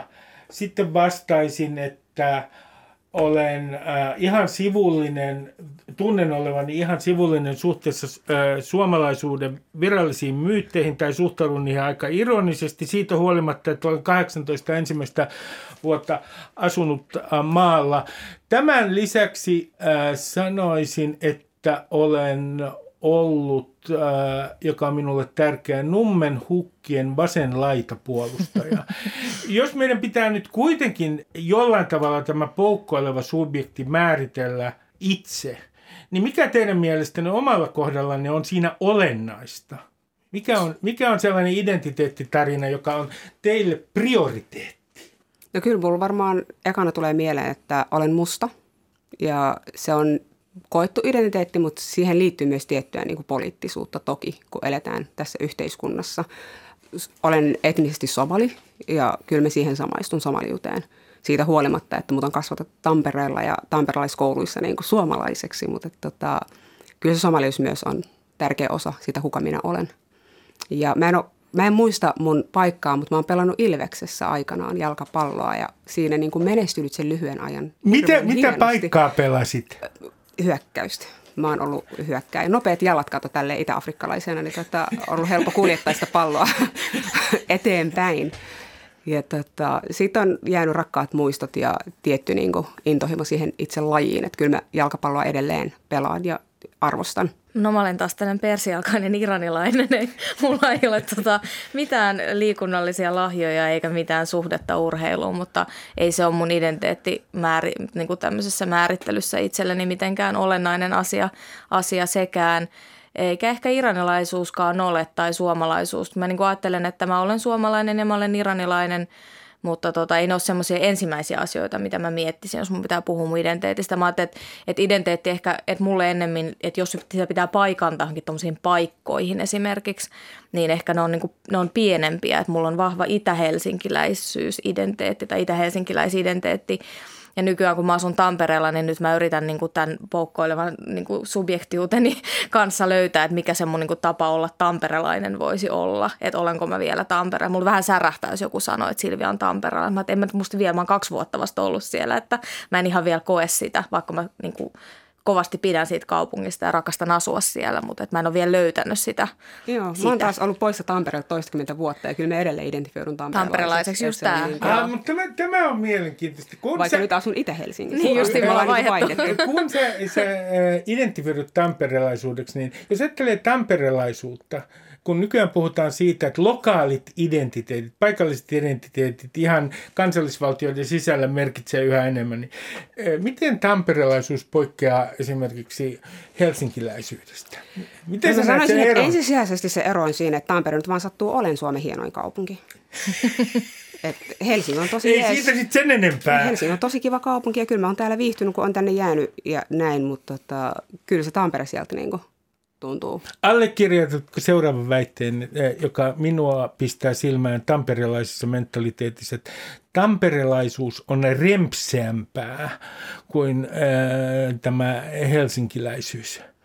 Joo, joo. Kyllä tamperelaisuudessa on jotain, että niin kun me mietin mun nuoruusvuosia Tampereella, niin siinä on tietty, ehkä se liittyy ikäänkin, mutta siinä on tiettyä joustavuutta ja semmoista niin kuin – pehmeyttä, mitä mä en ole ehkä Helsingistä löytänyt helsinkiläisyydestä. Täällä ehkä enemmän kiireen tuntua, enemmän niin kuin, tämä on siis hyvin... Tota, no stereotypioita aina. Hyvin mm. stereotypissa, se, se sanottu, mutta enemmän kovia kulmia – helsinkiläisyydessä kuin tamperelaisuudessa. E, erittäin hyvin sanottu. Silvia, itä-helsinkiläisyys, mitä, mitä se tarkoittaa noin identiteettinä sinulle tämä itä-helsinkiläisyys? No se onkin vaikea kysymys. Mä oon vähän ajatellut, että mun pitäisi ehkä kirjoittaa tästä esseen, jotta mä itsekin ymmärtäisin, että mitä mä sillä oikeastaan tarkoitan. Mutta mä luulen, että siinä on jotain semmoista se on tietenkin rakkautta tiettyihin paikkoihin ja seutuihin. Ja ehkä myös vähän sellaista kyvyttömyyttä erottaa, että, että kumpi on niin kuin minua ja kumpi on sitä paikkaa, että on niin sellainen että tuntee niin vahvasti kuuluvansa johonkin tiettyyn maisemaan esimerkiksi, että ajattelee, että mä olen osa sitä. Jotenkin, että mä en osaa, osaa erottaa itseäni siitä ollenkaan. Ja sitten ehkä, jos miettii Itä-Helsinkiä kokonaisuuteen, se on ihan valtava, valtava osa Helsinkiä ja se on valtavan monimuotoinen ja moninainen osa, niin kuin monella tavalla monimuotoinen. Jos miettii luokkaidentiteettiä, se on niin kuin siinä suhteessa tosi rikas, jos näin voi sanoa. Ja tota, niin, niin, niin kuin ihan, ihan luontoa, että millainen luonto siellä on, niin sekin on, sekin on tosi moninainen. Ja, ja sitten tietenkin nyt, kun sinunkin tässä ohjelmassa se on tarkoitus puhua myös jostain tästä kansallisista, etnisistä, kulttuurisista identiteeteistä, niin siinäkin suhteessa se on, on moninainen. Niin mä pidän siitä jotenkin se, just tämä tämmöisessä poukkoilevassa subjektissa eläminen niin, tai subjektiudessa oleminen, niin tavallaan tykkää siitä, että on kaikenlaista. Hyvä, mennään tähän peilaukseen suhteessa näihin kansallisiin, virallisiin identiteettitarinoihin ja jos sanon ihan omana henkilökohtaisena kokemuksena tähän alkuun, minkä takia teen tätä ohjelmaa sen takia, että tunnen itseni yhä sivullisemmaksi näistä suurista kansallisista identiteettitarinoista. Ja otan heti alkuun, jotta saatte konkreettisen esimerkin, niin yhden konkreettisista esimerkkeistä. Esimerkiksi sota. Tämä oli ihan talan muistelu, sotien jatkuva muistelu, jatkosodan jatkoosa, jota, josta saamme sanoisinko messevän annoksen aina itsenäisyyspäivän tienoilla. Mä tunnen äh, itseni varsin sivulliseksi tästä tarinasta, minusta se korostuu aivan liikaa.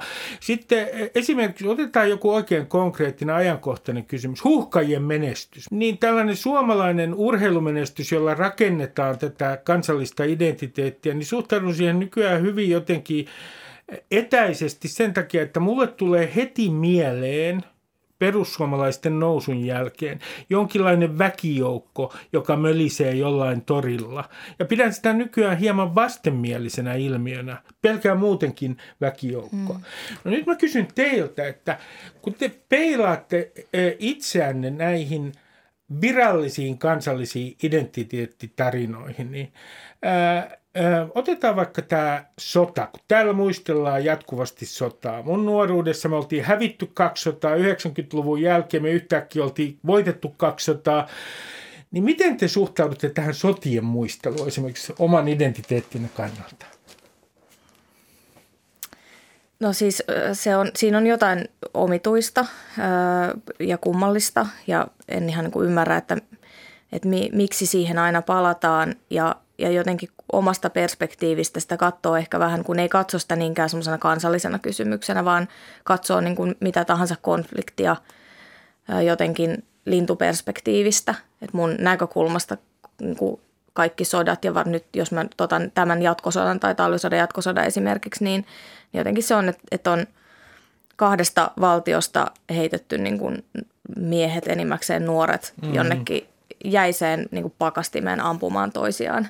Ja mm. tämä on niin kuin se mun perspektiivi, että se on hirveä tragedia niin kaikille ja se on ollut vastenmielistä ja inhottavaa kaikille, niin mä en niin kuin näe siinä mitään sellaista niin kuin tavallaan muistelemisen arvoista.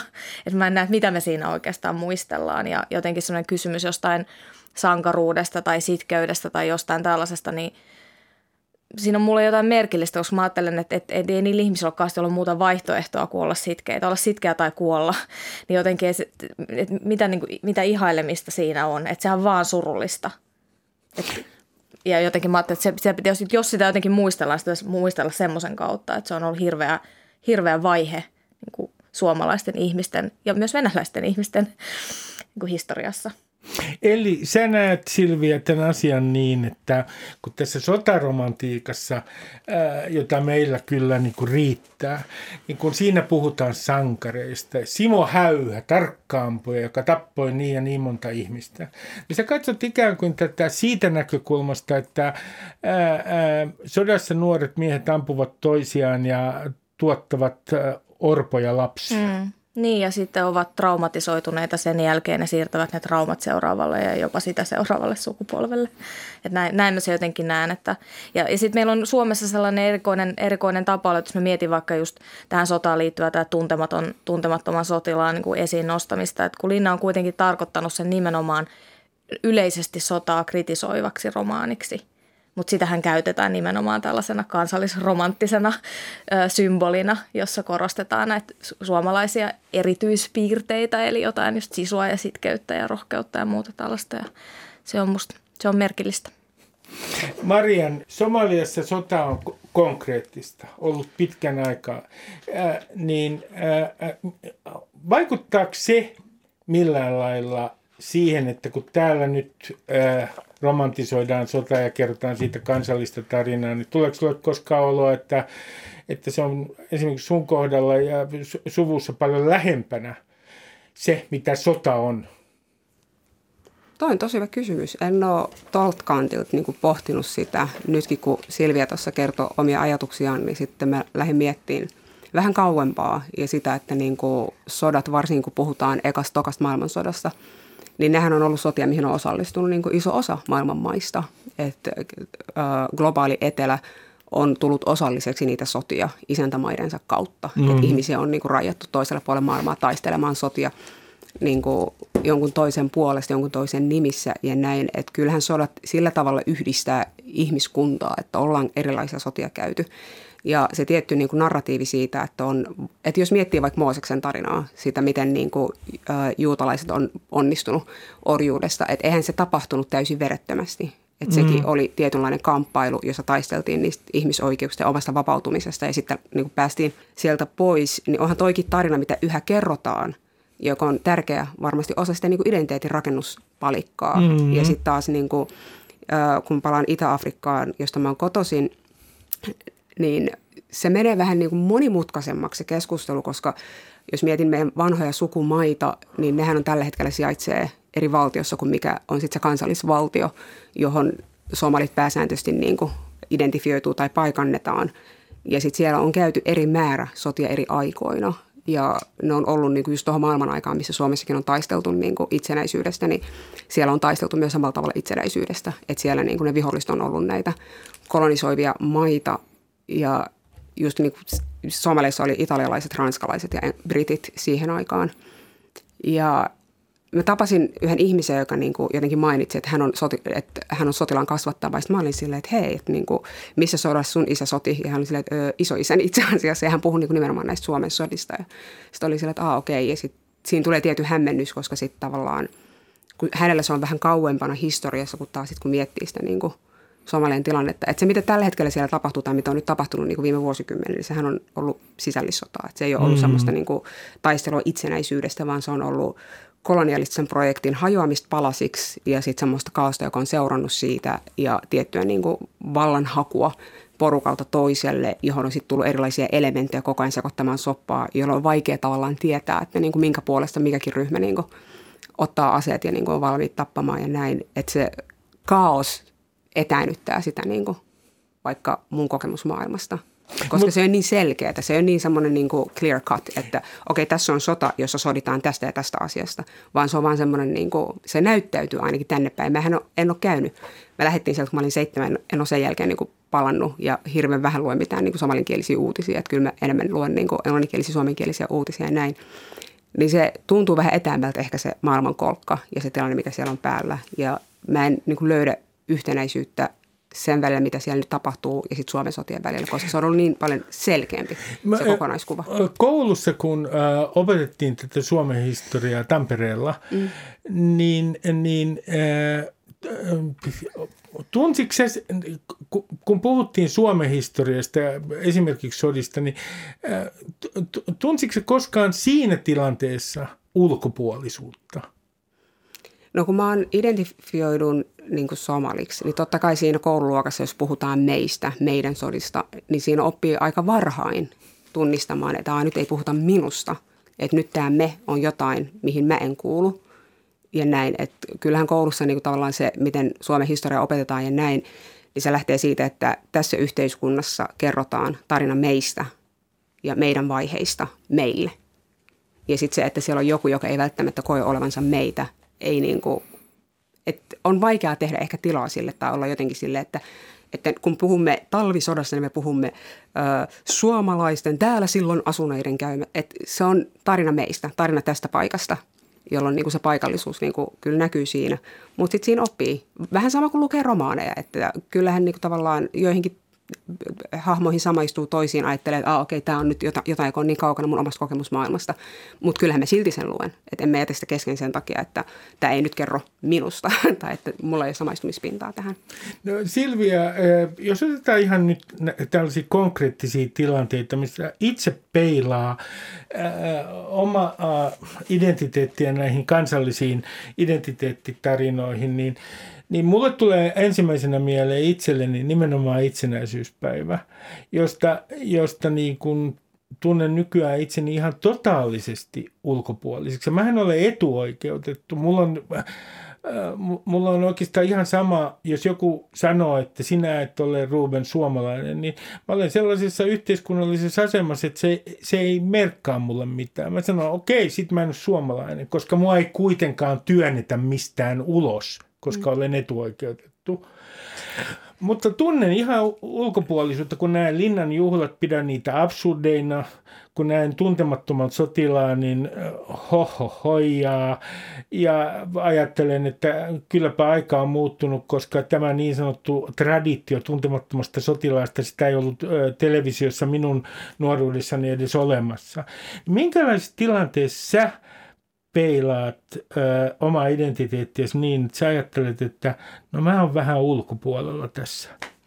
No musta tuntuu, että mulla mul kaikkeen mun kokemukseen liittyy aina ulkopuolisuuden tunne, mikä, mikä johtuu siitä, että mä en ole sellainen ryhmäihminen. Mä olen kauhean huonosti osaan olla ryhmässä tai kuulua osaksi jotain. Mä koen aina niin kuin missä tahansa, että jos mä oon työkavereiden kanssa jossain, mulla tulee jossain vaiheessa iltaa sellainen olo, että – että mä oon jotenkin tästä sivussa, että se on joku semmoinen mun eksistentialistinen perusvire, joka mussa on – mutta, tota, mutta kyllähän tuollaiset tietyt, tietyt tota, ää, vahvasti nimenomaan suomalaisuuteen liittyvät vaikka traditiot tai symbolit tai muut on sellaisia, missä usein, usein just tuntee, että, et, et, tai sen ei niinku kiinnosta mua. En mä koe sillä tavalla, se ei ole sillä tavalla ulkopuolisuuden tunne, että mä haluaisin kuulua joukkoon tai mä kokisin, että mua ei oteta joukkoon, vaan että et mä, et mä en vaan ymmärrä niitä, ne on musta omituisia, niin kuin just joku linnanjuhlat on kummallinen kuvio tai just nämä tämmöiset tota, urheiluvoittojen jälkeiset äh, mantan köyrimiset ja muut, niin, niin on sellaisia, että mä en... Mantan köyrimiset?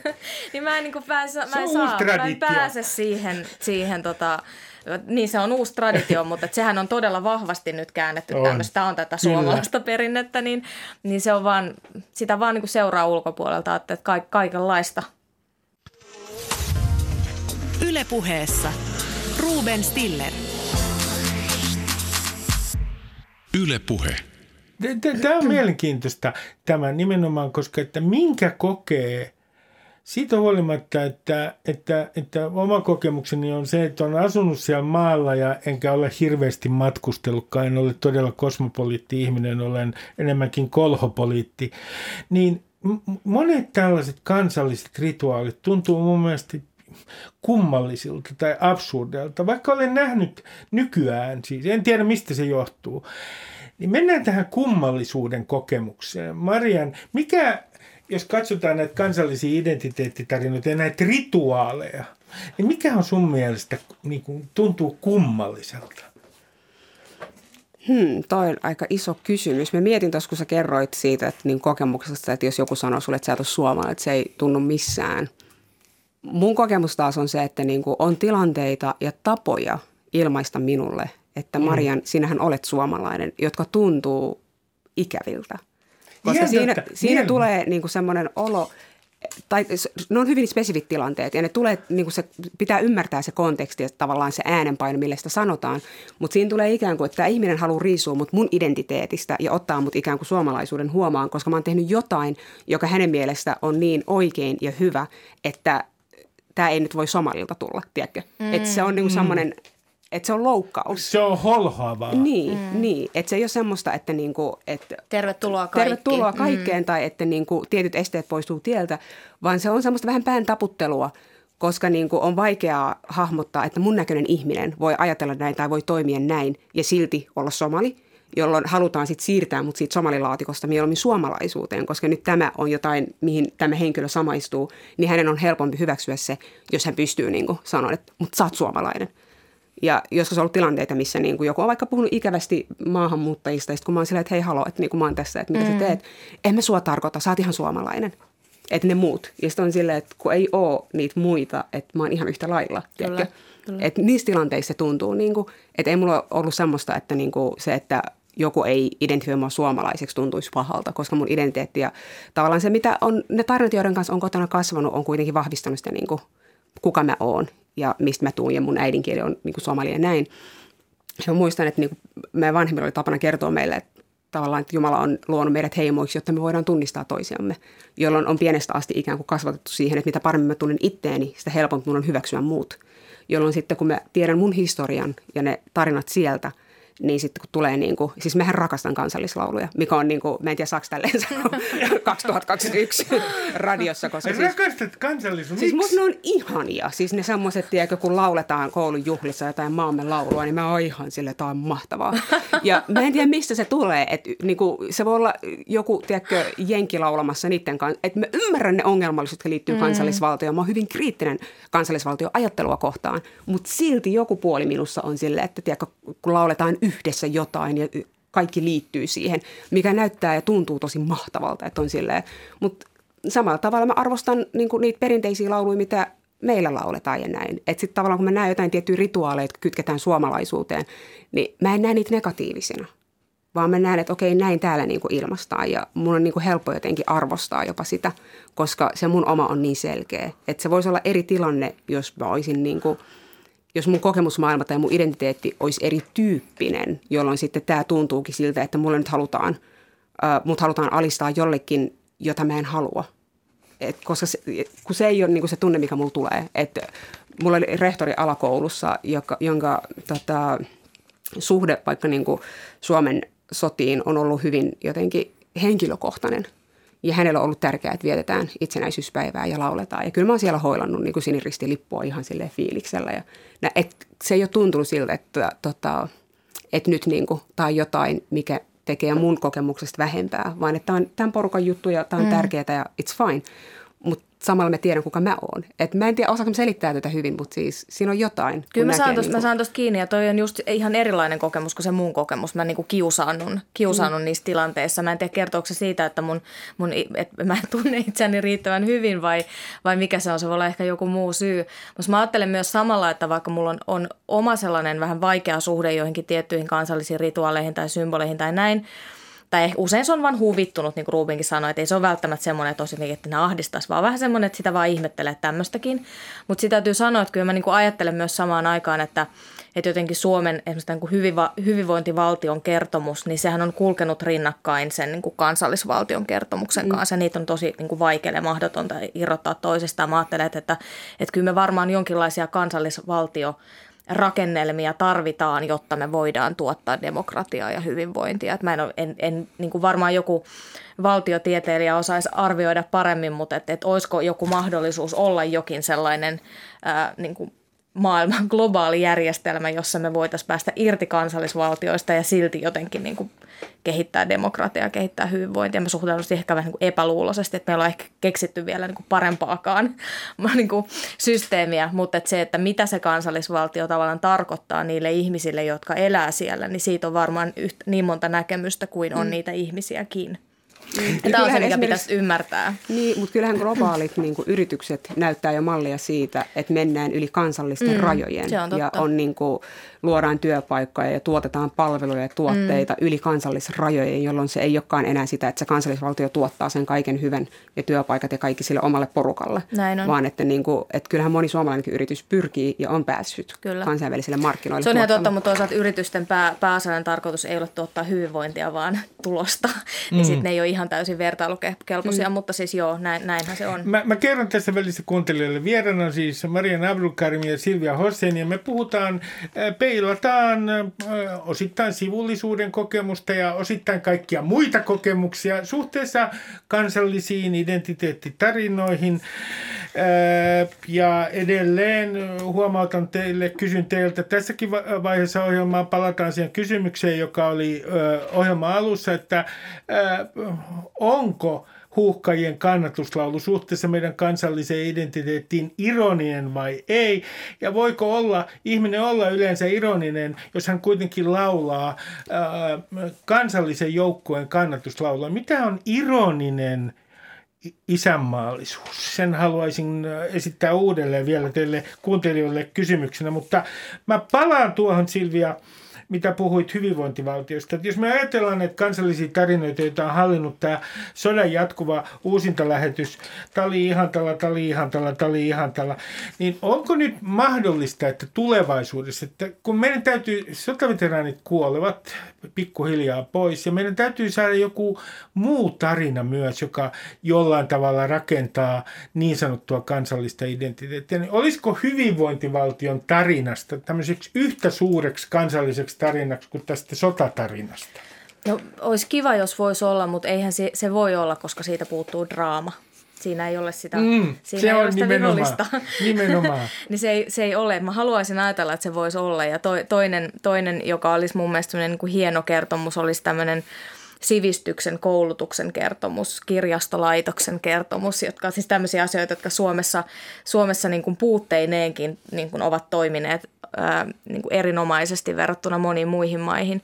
Ja sitten mä haluaisin myös tähän, että, että, su, että jos Suomi haluaa tällaisia jotain tiettyjä identiteettikertomuksia luoda tai suomalaiset jonain, jonain ryhmänä, niin, niin että tulisi tämmöinen ää, ympäristön suojelun kertomus. Siis mm. tämmöinen tarina, jossa me, me otetaan niin kuin haltuun tota, ää, niin kuin ilmastonmuutoksen pysäyttäminen ja, ja tota, luonnon monimuotoisuuden suojelu sille ihan oikeasti, ei vaan niin, että se on puhetta, vaan että siitä tulisi sellainen, että voisi ylpeästi, ylpeästi suomalaisena näyttää muille, että me ollaan onnistuttu tässä, me ollaan pystytty suojelemaan näitä ja näitä lajeja ja me ei olla hakattu kaikkia meidän metsiä ja – ja näin. Mutta, mutta, mutta tässäkin on se, että pitää määritellä aina näissä kansallistarinoissa. Kun nämä sotatarinat, niissä vihollinen on niin selvä mm. ja sankarit on niin selviä. Niin okei, meillä on joku autoa tyhjäkäynnillä ää, kaasutteleva ää, vihollinen ilmastonmuutoksen suhteen, mutta sieltä puuttuu kunnon viholliset. Mm. Ja se on näiden muiden ta- kan, ää, mahdollisten kansallisten tarinoiden se ongelma. Mitä Marian sanoo, mitä, mitä, tulee, mitä pitäisi tulla tilalle tai mitä tulee tilalle? Tilalle, kun tämä sodan tarina alkaa vähitellen kyllästyttää ja pitkistyttää nuorempaa sukupolvea.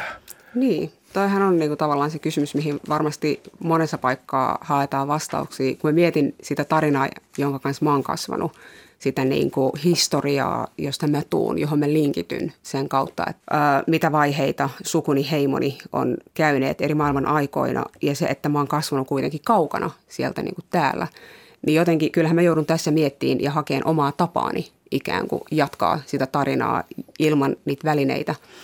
Ja mä ajattelen, että se saattaa olla tilanne tosi monella myös niin kuin etnisesti valkoihoisella suomalaisella, että kun ne tarinat, joiden kanssa on kasvanut ja se historiallisen narratiivi, johon on nojannut, niin se ei ole enää mahdollista tässä ajassa, tässä maailmassa, jolloin joutuu uudestaan miettimään ja määritteleen. Ja melkein väittäisin, että ne ei ole ainoastaan pokit, siis ihmiset, jotka niin kuin rodullistetaan julkisessa tilassa, jotka kokee ulkopuolisuutta Suomessa tänä päivänä.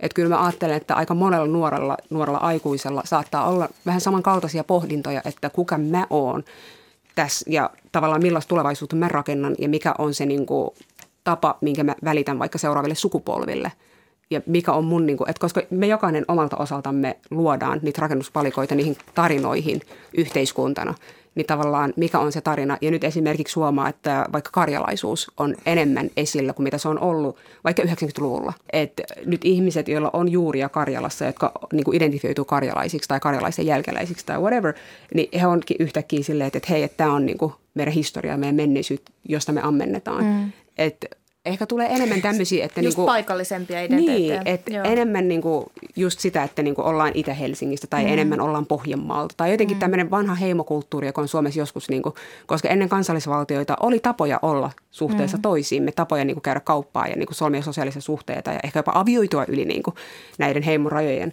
Niin joku tämän tyyppinen on varmasti niin jollain tavalla edessä, koska nyt se ei enää, niin kuin, että jos miettii vaikka musiikkia tai miettii television katselua, että mun lapsuudessa on tullut vaikka Blondit tuli talon tiettyyn aikaan, Mm, mitä on, niin on kuin, kattanut saman niin, tai on ollut, ne tietyt, mm. on ollut ne tietyt hyvät herrat tai tietyt ohjelmat, joiden äärelle ollaan keräännytty mm. ja sitten koulun pihalla on keskusteltu niistä. Mutta tänä päivänä yhä useammassa perheessä on ne suoratoista ohjelmat. Että katsotaan Netflixiä, katsotaan HBOta, katsotaan niin Viaplay, Disney Plusaa, mitä näitä nyt on, jolloin jokainen ikään kuin valitsee sen, mistä hän on kiinnostunut.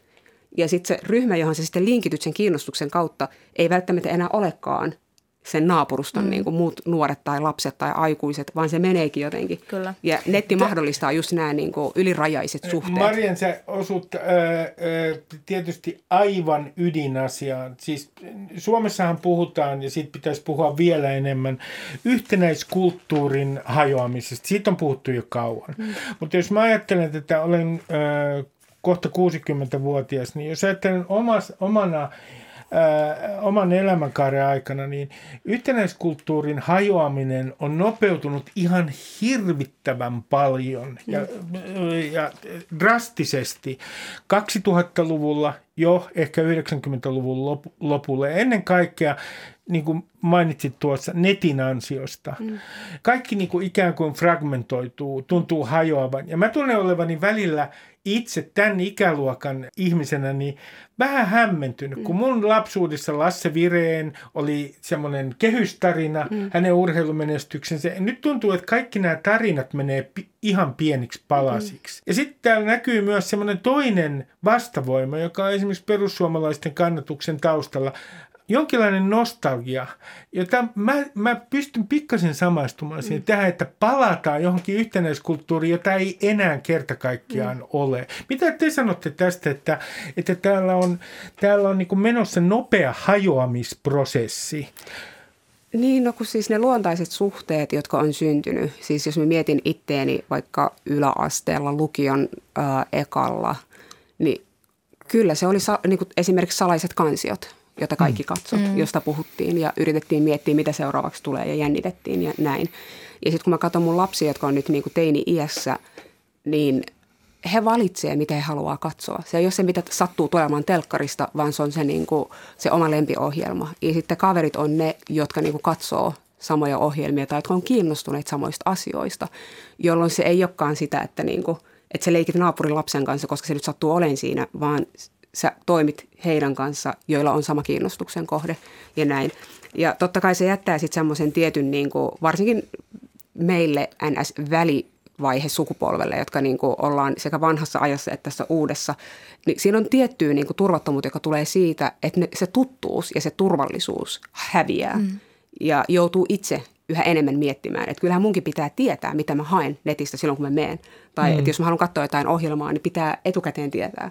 Kun taas mun lapsuudessa oli sille, että sunnuntaina sä avaat telkkarin ja siellä tulee joku Dawson's Creek tai whatever, ja sitä katsotaan, Niin, mitä on- tulee. Siinä rakennetaan tietoisemmin identiteettiä. Joo, että nyt sun pitää ottaa enemmän asioista selvää, sun pitää tietää, sun pitää niin kuin, et, ja sille, että jos miettii vaikka ruokakulttuurin laajentumista, että nyt kun tulee nämä lähettipalvelut ja kaikki, niin yhtäkkiä se ei olekaan se lähiravintola, mihin mennään, vaan se on silleen, että se kasvaa se lista. Ja vaihtoehtojen määrä on kasvanut lyhyessä ajassa dramaattisesti, joka sitten tuottaa sitä, että mitä enemmän on valinnanvaraa, niin sitä vaikeampaa on valita niistä. Tämä on se mu- mulle hämmennystä tuottava asia. Silvia, äh, miten sä suhtaudut tähän yhtenäiskulttuurin hajoamiseen? Koska sulla on vielä sellainen näköalapaikka, että olet toiminut opettajana Sibelius-lukiossa, äidinkielen ja kirjallisuuden opettajana. Miten sä suhtaudut tähän yhtenäiskulttuurin hajoamiseen? Tuleeko koskaan, sulla ei tule nostalgista oloa?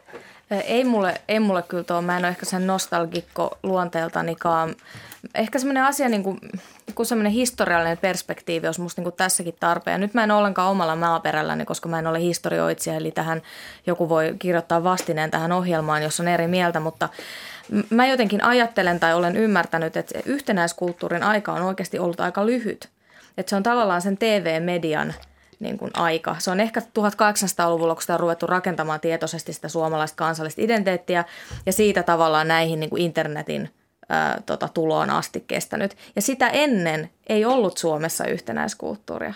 Mm koska ihmiset ovat eläneet mm. nimenomaan niissä heimoissa niillä on ollut ne paikalliset identiteetit. Eli me ollaan tavallaan palaamassa ikään kuin johonkin sellaiseen niin kuin – tietenkin eri syistä, ei mm. siksi, että me ei liikuttaisi enää niin paljon, me pysyttäisiin niin kuin sillä samalla seudulla, missä isovanhemmat ja neiden vanhempansa ja niin edelleen ovat aina olleet, vaan se tulee tästä nimenomaan näiden valintojen kautta ne pienemmät yhteisöt ja ryhmät, joihin me identifioidutaan. Joo, ja ne ei enää niin fyysisen lokaation sidottuja, niin. koska jos mä mietin näin. mun nuoruudessa, oli harvassa ne nuoret, jotka lähti vaikka vaihto-oppilaaksi, että se mm. vaati niin kuin paljon ponnisteluja ja näin. Ja sitten taas tänä päivänä, jos sä oot korkeakoulussa, niin tavallaan, että jo siinä vaiheessa voit lähteä ulkomaille tekemään koko tut... Et tietyt asiat on helpottunut mm. dramaattisesti. Mm. Suomen raja ei merkitse enää samaa kuin se merkitsi mun nuoruudessa. Niin. Ei, tosi me ei tiedetä siitä, että mitä kaikkea esimerkiksi tämä ympäristökriisi aiheuttaa, tuleeko vahvistuu kansallisvaltioiden rajat entisestään. Mm. Että näitä prosesseja ei, ei pysty tietenkään ennustamaan, mutta kun sä kysyit tuosta, että mitä mä ajattelen niin opettajana, niin mä nimenomaan opettajana äh, on aina, aina ajatellut, että, että just esimerkiksi tietyt kansalliset symbolit, äh, joiden avulla suomalaisuutta on opetettu, niin niin ne on, ne on jollain tavalla aina ollut tosi keinotekoisia. Että jos me mietin vaikka Kalevalaa tämmöisenä niin kuin esimerkkinä, joka nostetaan esiin niin kuin suomalaisuuden symbolina, mikä siitä on toki tullutkin historiallisen prosessin seurauksena. Mutta siis sehän on, se on ollut nimenomaan siis niin kuin aika pienen karjalaisen yhteisön folklorea, josta suurin osa suomalaisista ei olisi koskaan saanut tietää mitään, ellei Elias Lönnrut olisi sattumoisin mm. mennyt sinne, kerännyt ne runot, muokannut ne – sen ajan porvariston arvoihin ja runonlukutaitoon sopivaksi. Ja sitten sitä on alettu opettaa koko Suomelle suomalaisena kulttuurina. Tämä on vähän sama niin kuin nykyään ottaisi jonkun mellunmäkeläisen räppikollektiivin ja heidän sanotuksensa kirjaisi ylös ja lähtisi niin kuin sitä saarnaamaan koko Suomelle, tämä on suomalaista kulttuuria, tämä on se, mikä teidän, teidän täytyy oppia. Ja siis mä en vastusta tätä tavallaan tätä, niin kuin, että, että meidän pitäisi nyt jotenkin poistaa Kalevalla suomalaisesta kulttuurista tästä syystä, koska se ei ole aitoa suomalaista kulttuuria. Onhan se tietenkin, mutta meidän pitäisi olla tietoisempia siitä, että nämä kansalliset symbolit on aina jollain tavalla keinotekoisia, niihin liittyy valintoja ja ne ei ole ollut mitään sellaista luonnollista koko Suomen – Suomen niin kuin omaisuutta, vaan ne on, ne on nimenomaan tietoisesti, ne on tietoisen päätöksen tuloksena tullut sellaisiksi.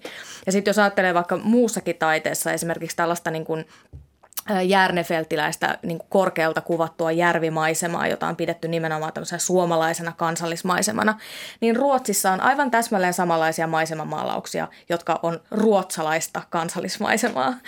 Eli niissä ei ole oikeasti, että ne on kaikki tämmöisiä niin kuin yleiseurooppalaisia trendejä, jotka on sitten jokainen maa valinnut sitten, että nämä nyt edustaa meitä tai jotenkin meidän, meidän autenttista jotain. Ja, ja nämä on niin kuin musta sellaiset, että tämä on se, minkä, mistä meidän, meidän mielestä pitäisi puhua paljon enemmän, kun me puhutaan suomalaisuudesta, että me tiedostettaisiin tämä, että se on aika sattumanvarainen. Mutta ei Silvia, Silvia hetkinen, tässähän on, jos me puhutaan suomalaisuuden keksimisestä, mm. niin siellä on sellainen komplekseja äh, täällä tuottava fakta, koska suomalaisuus, siis meidän kansallisuusaate, keksittiin pitkälti ruotsiksi – No, no sekin vielä. Ja, ja, ja Snellman siis... ei puhunut mitenkään erityisen hyvää suomea. Siitä itse asiassa annan hänelle pisteet. Tota, et, et, täällähän on tä, tä, tässähän on kaikenlaista huvittavaa. Kun suomalaisuutta keksittiin Fenomaniassa, niin jotkut näistä eliitin perheistä, niin nehän muuttivat keinotekoisesti idea, ideologisista syistä oman äidinkielensä ruotsista suomeksi, jota joissain perheissä vielä osattiin aika huonosti. Että tähän liittyy kaikkia tähän suomalaisuuden keksimiseen sellaisia kummallisia juttuja ja jopa tahatonta, miten mä sanoisin, äh, jos ei nyt ihan äh, huumoria, niin ainakin ironiaa. Mm. E, ja, ja, ja, niin, niin no mä haluaisin kuitenkin tähän lisätä sen, että joo, toi, toi on ihan totta ja, ja se, se on ehkä niin kuin ko, vähän koomistakin, mutta sitten mä haluaisin ajatella myös, että vaikka mulle suomen kieli on ehkä se asia, mikä mulle jotenkin suomalaisuudessa on kaikkein lähintä. Ja mä ajattelen, että, että jos mä identifioidun suomalaiseksi, niin mä identifioidun nimenomaan sen kielen takia, koska se on mun äidinkieli ja se on se, mitä mä käytän, millä mä operoin kirjailijana esimerkiksi, mutta mä ajattelen myös, että meidän ei pitäisi vetää yhtäläisyysmerkkejä kuin suomalaisuuden ja suomen kielen välille, että kyllä niin kuin ruotsinkielisetkin ovat suomalaisia, no, somalinkielisetkin on. ovat suomalaisia, näin. jos haluavat suomalaiseksi identifioitua, että et, et sit ei pitäisi, pitäisi myöskään siltä, mä ajattelen jotenkin just sen moninaisuuden kautta, että suomalaisuus voi olla ihan mitä vaan ja mm. meidän pitäisi kestää se ja se onkin ollut aina ihan mitä vaan. Mut mutta niin. Maria, mä kysyn sulta, jos mennään kouluun. Mun kouluaikana se, minkä mä henkilökohtaisesti subjektiivisissa kokemuksissa jotenkin miellän suomalaisuuden tuottamiseksi, niin se on kummallinen asia. Meidän piti Nummi, Nummen kansakoulussa opetella hirvittävä määrä virsiä Mä silmät luon ylös taivaaseen oli muun muassa yksi, jota en ikinä unohda. Ja mun mielestä suomalaisuuden tuottaminen koulussa, niin mulla on, siis nyt puhutaan mielikuvista, se liittyy näiden virsien opetteluun. Sun kouluaikana, niin miten sun mielestä sitä ikään kuin suomalaista identiteettiä koulussa tuotettiin? Wow. Heitetään tämmöisiä isoja, isoja kysymyksiä. Uh, kyllä se on varmaan kaikki nämä niin erilaiset juhlapyhät, liputuspäivät. Ja siis kun se Snellmanista puhuit ja annoit pisteitä ruotsinkielistä, niin mähän annan Snellmanille pisteet siitä, että hän on mun synttärikaima. Aha, että hän järkäsi meille liputuspäivän syntymäpäiväksi, mikä ei ole tota, pieni saavutus. Mutta se on pienissä asioissa. Se on siinä, niin kuin, mitä kirjoja luetaan. Se on siinä, miten puhutaan ympäristöstä. Se on siinä, miten niin kuin, syksyisin lähdetään metsään tota, kerään vaikka sieniä. Se on siinä, miten meillä oli opettaja, joka rakasti hiihtämistä, niin sitten talvet vietettiin kaupin hiihtoladuilla hiihtäen niin kuin liikkatunnit. Et vaikka sillä oli pitkä matka, mutta sinne piti silti mennä. Ja tarinoita siitä, miten niin kuin, kun minä olin nuori, niin kouluun piti hiihtää X määrää. Joo, toi on, toi on erittäin Siis semmoista tiettyä, niin kuin, että teillä on nyt helppoa, että meillä oli vaikeampaa, mm. mutta sitten se on niin kuin myös – muissa kulttuureissa. Eihän se ole mikään suomalaisten niin kuin, oma mm, juttu, näin. että niin kuin, aina sukupolvet kertoo siitä taistelusta, mitä he on käynyt, mitä ilman niin kuin, nuoremmat saa pärjätä.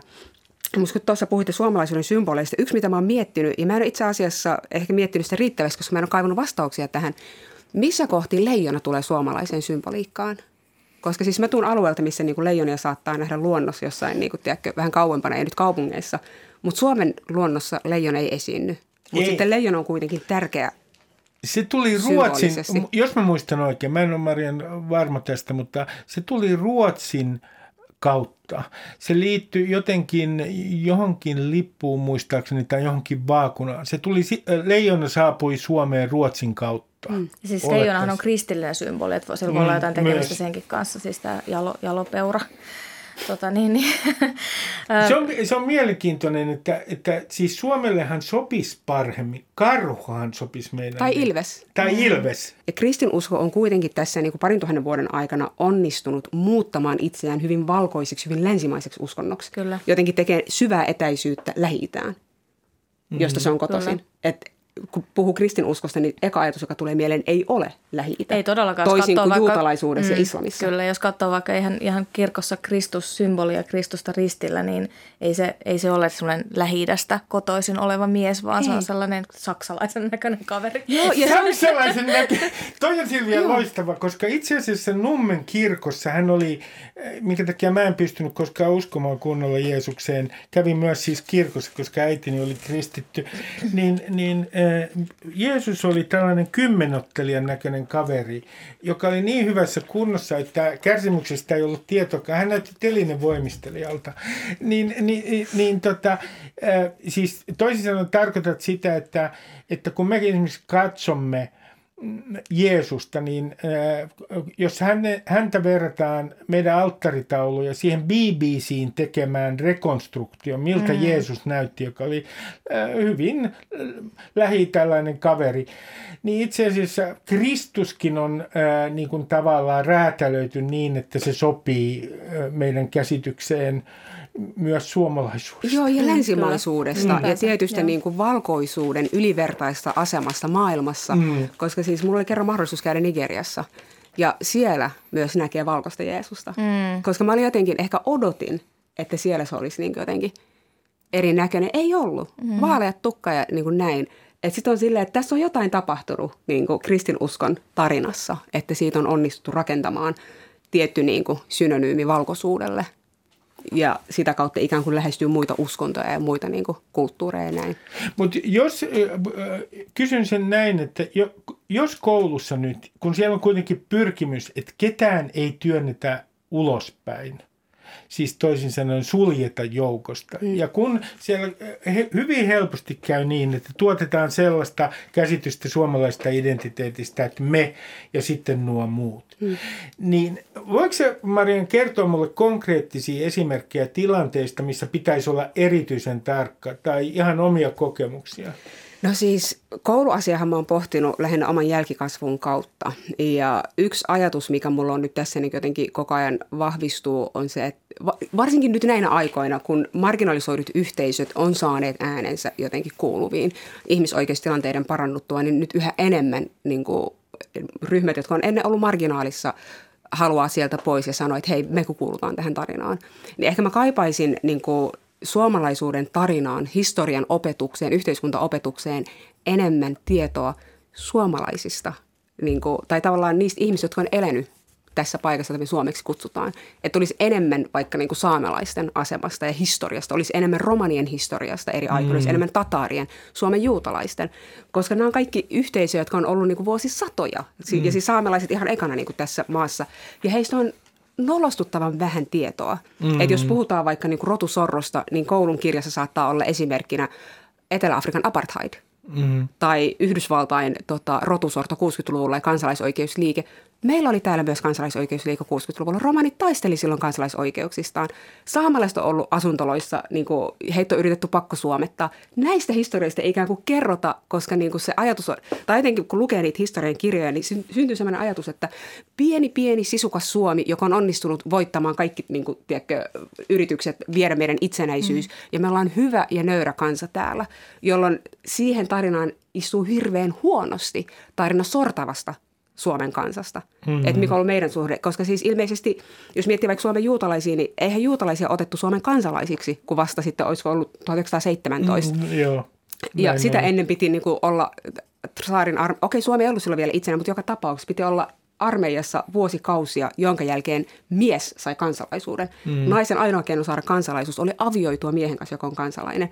Jos heille syntyi jälkikasvu, niin oli paperiton – Mm-hmm. Ja lapsella oli taas edessään ne kolme vaihtoehtoa. Mene naimisiin jonkun kansalaisuuden saaneen kanssa, liity armeijaan tai lähde pois kokonaan. Et, ja tämä on niinku tavallaan meidän lähihistoria, että nyt me ei puhuta mistään, tiedätkö, kivikautisesta mm. ajasta. Niin nämä tarinat uupuu. Ja silloin kun nyt vaikka oli tämä oikeus hengittää mielenosoitus, jossa niinku romanit ja romanien ihmisoikeudet oli niinku, äh, kyseessä – niin hirveän vähän me tiedetään romanien historiasta Suomessa. Mitä eri vaiheita mm. heillä on ollut. Mikä on ollut niin kuin vaikka Karjalan kannakselta Suomen puolelle siirtyneet, pakkosiirtyt tai siirtyneet romanit. Mihin he on asettunut? Onko heille annettu sitä palaa maata ja sitä punaista tupaa? Vai onko he, onko he ollut niin kuin Tapiolan mettissä ja niin kuin Helsingissä tuolla tota, Malmin metsissä ja näin?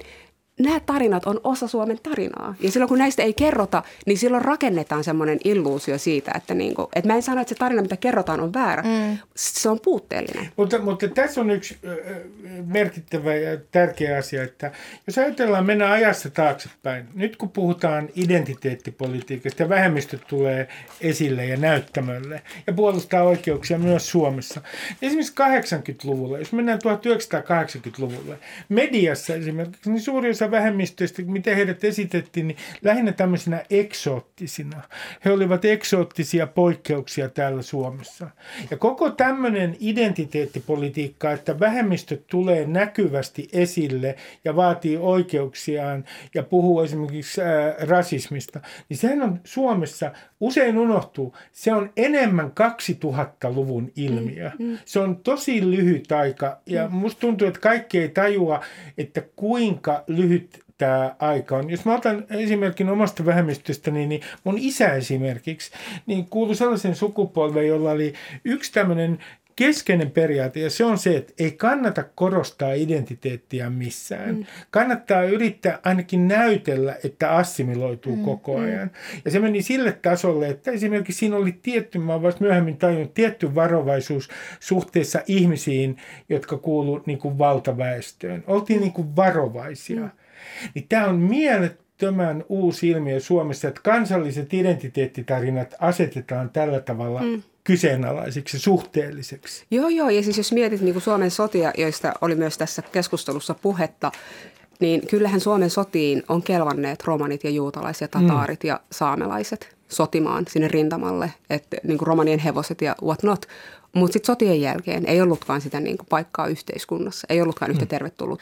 Mä ajattelen, just jos tästä koulumaailmasta puhutaan, niin toi mitä, mitä Maria sanoi, niin musta olisi niin kuin ehdottoman tärkeää. Toi, ja toi, toihan on sellainen prosessi ylipäänsä siis historia, historian opettamista pitäisi niin kuin jatkuvasti tarkistaa mm. ihan koko ajan niin kuin uudestaan ja miettiä niitä, että millaisia arvoja, mm. arvoja se historian opetus edustaa. Ja sitten toinen asia on, jos me mietin nyt äidinkielen ja kirjallisuuden opettaa nimenomaan tätä niin kuin kirjallisuuden opetusta ja just näitä kansallisia symboleita ja muita. Että vaikka meidän opetussuunnitelmassahan ei ole siis pitkään aikaan ollut mitään kaanonia niin kuin kirjoitettu, että pitää luetuttaa vaikka tietyt teokset. Mm. Että siellä puhutaan tosi yleisesti vaan niin kuin vaikka kotimaisesta kirjallisuudesta että sitä, siihen tutustutaan tai että perehdytään maailmankirjallisuuteen tai näin, niin tosi monissa kouluissa on valitettavasti sellainen kuin piiloopetussuunnitelma – monet äidinkielen opettajat, pahoittelen tässä nyt, että kritisoin kollegoita, niin ovat aika konservatiivisia esimerkiksi sen suhteen, että, kaikkien vaikka pitää aina lukea se tuntematon sotilas. Ja sitten mä oon ollut aina sille tosi allerginen, että miksi on yksi kirja, joka, joka nostetaan kaikkien muiden kirjojen ohi.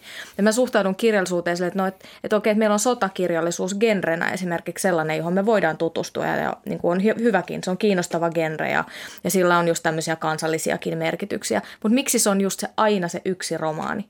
Miksi ei lueta sitten vaikka Veijo Meren Manilaköyttä tai Paavo Rintalan Sissiluutanttia tai miksi ei lueta sotakirjallisuutta jostain ihan toisesta maasta?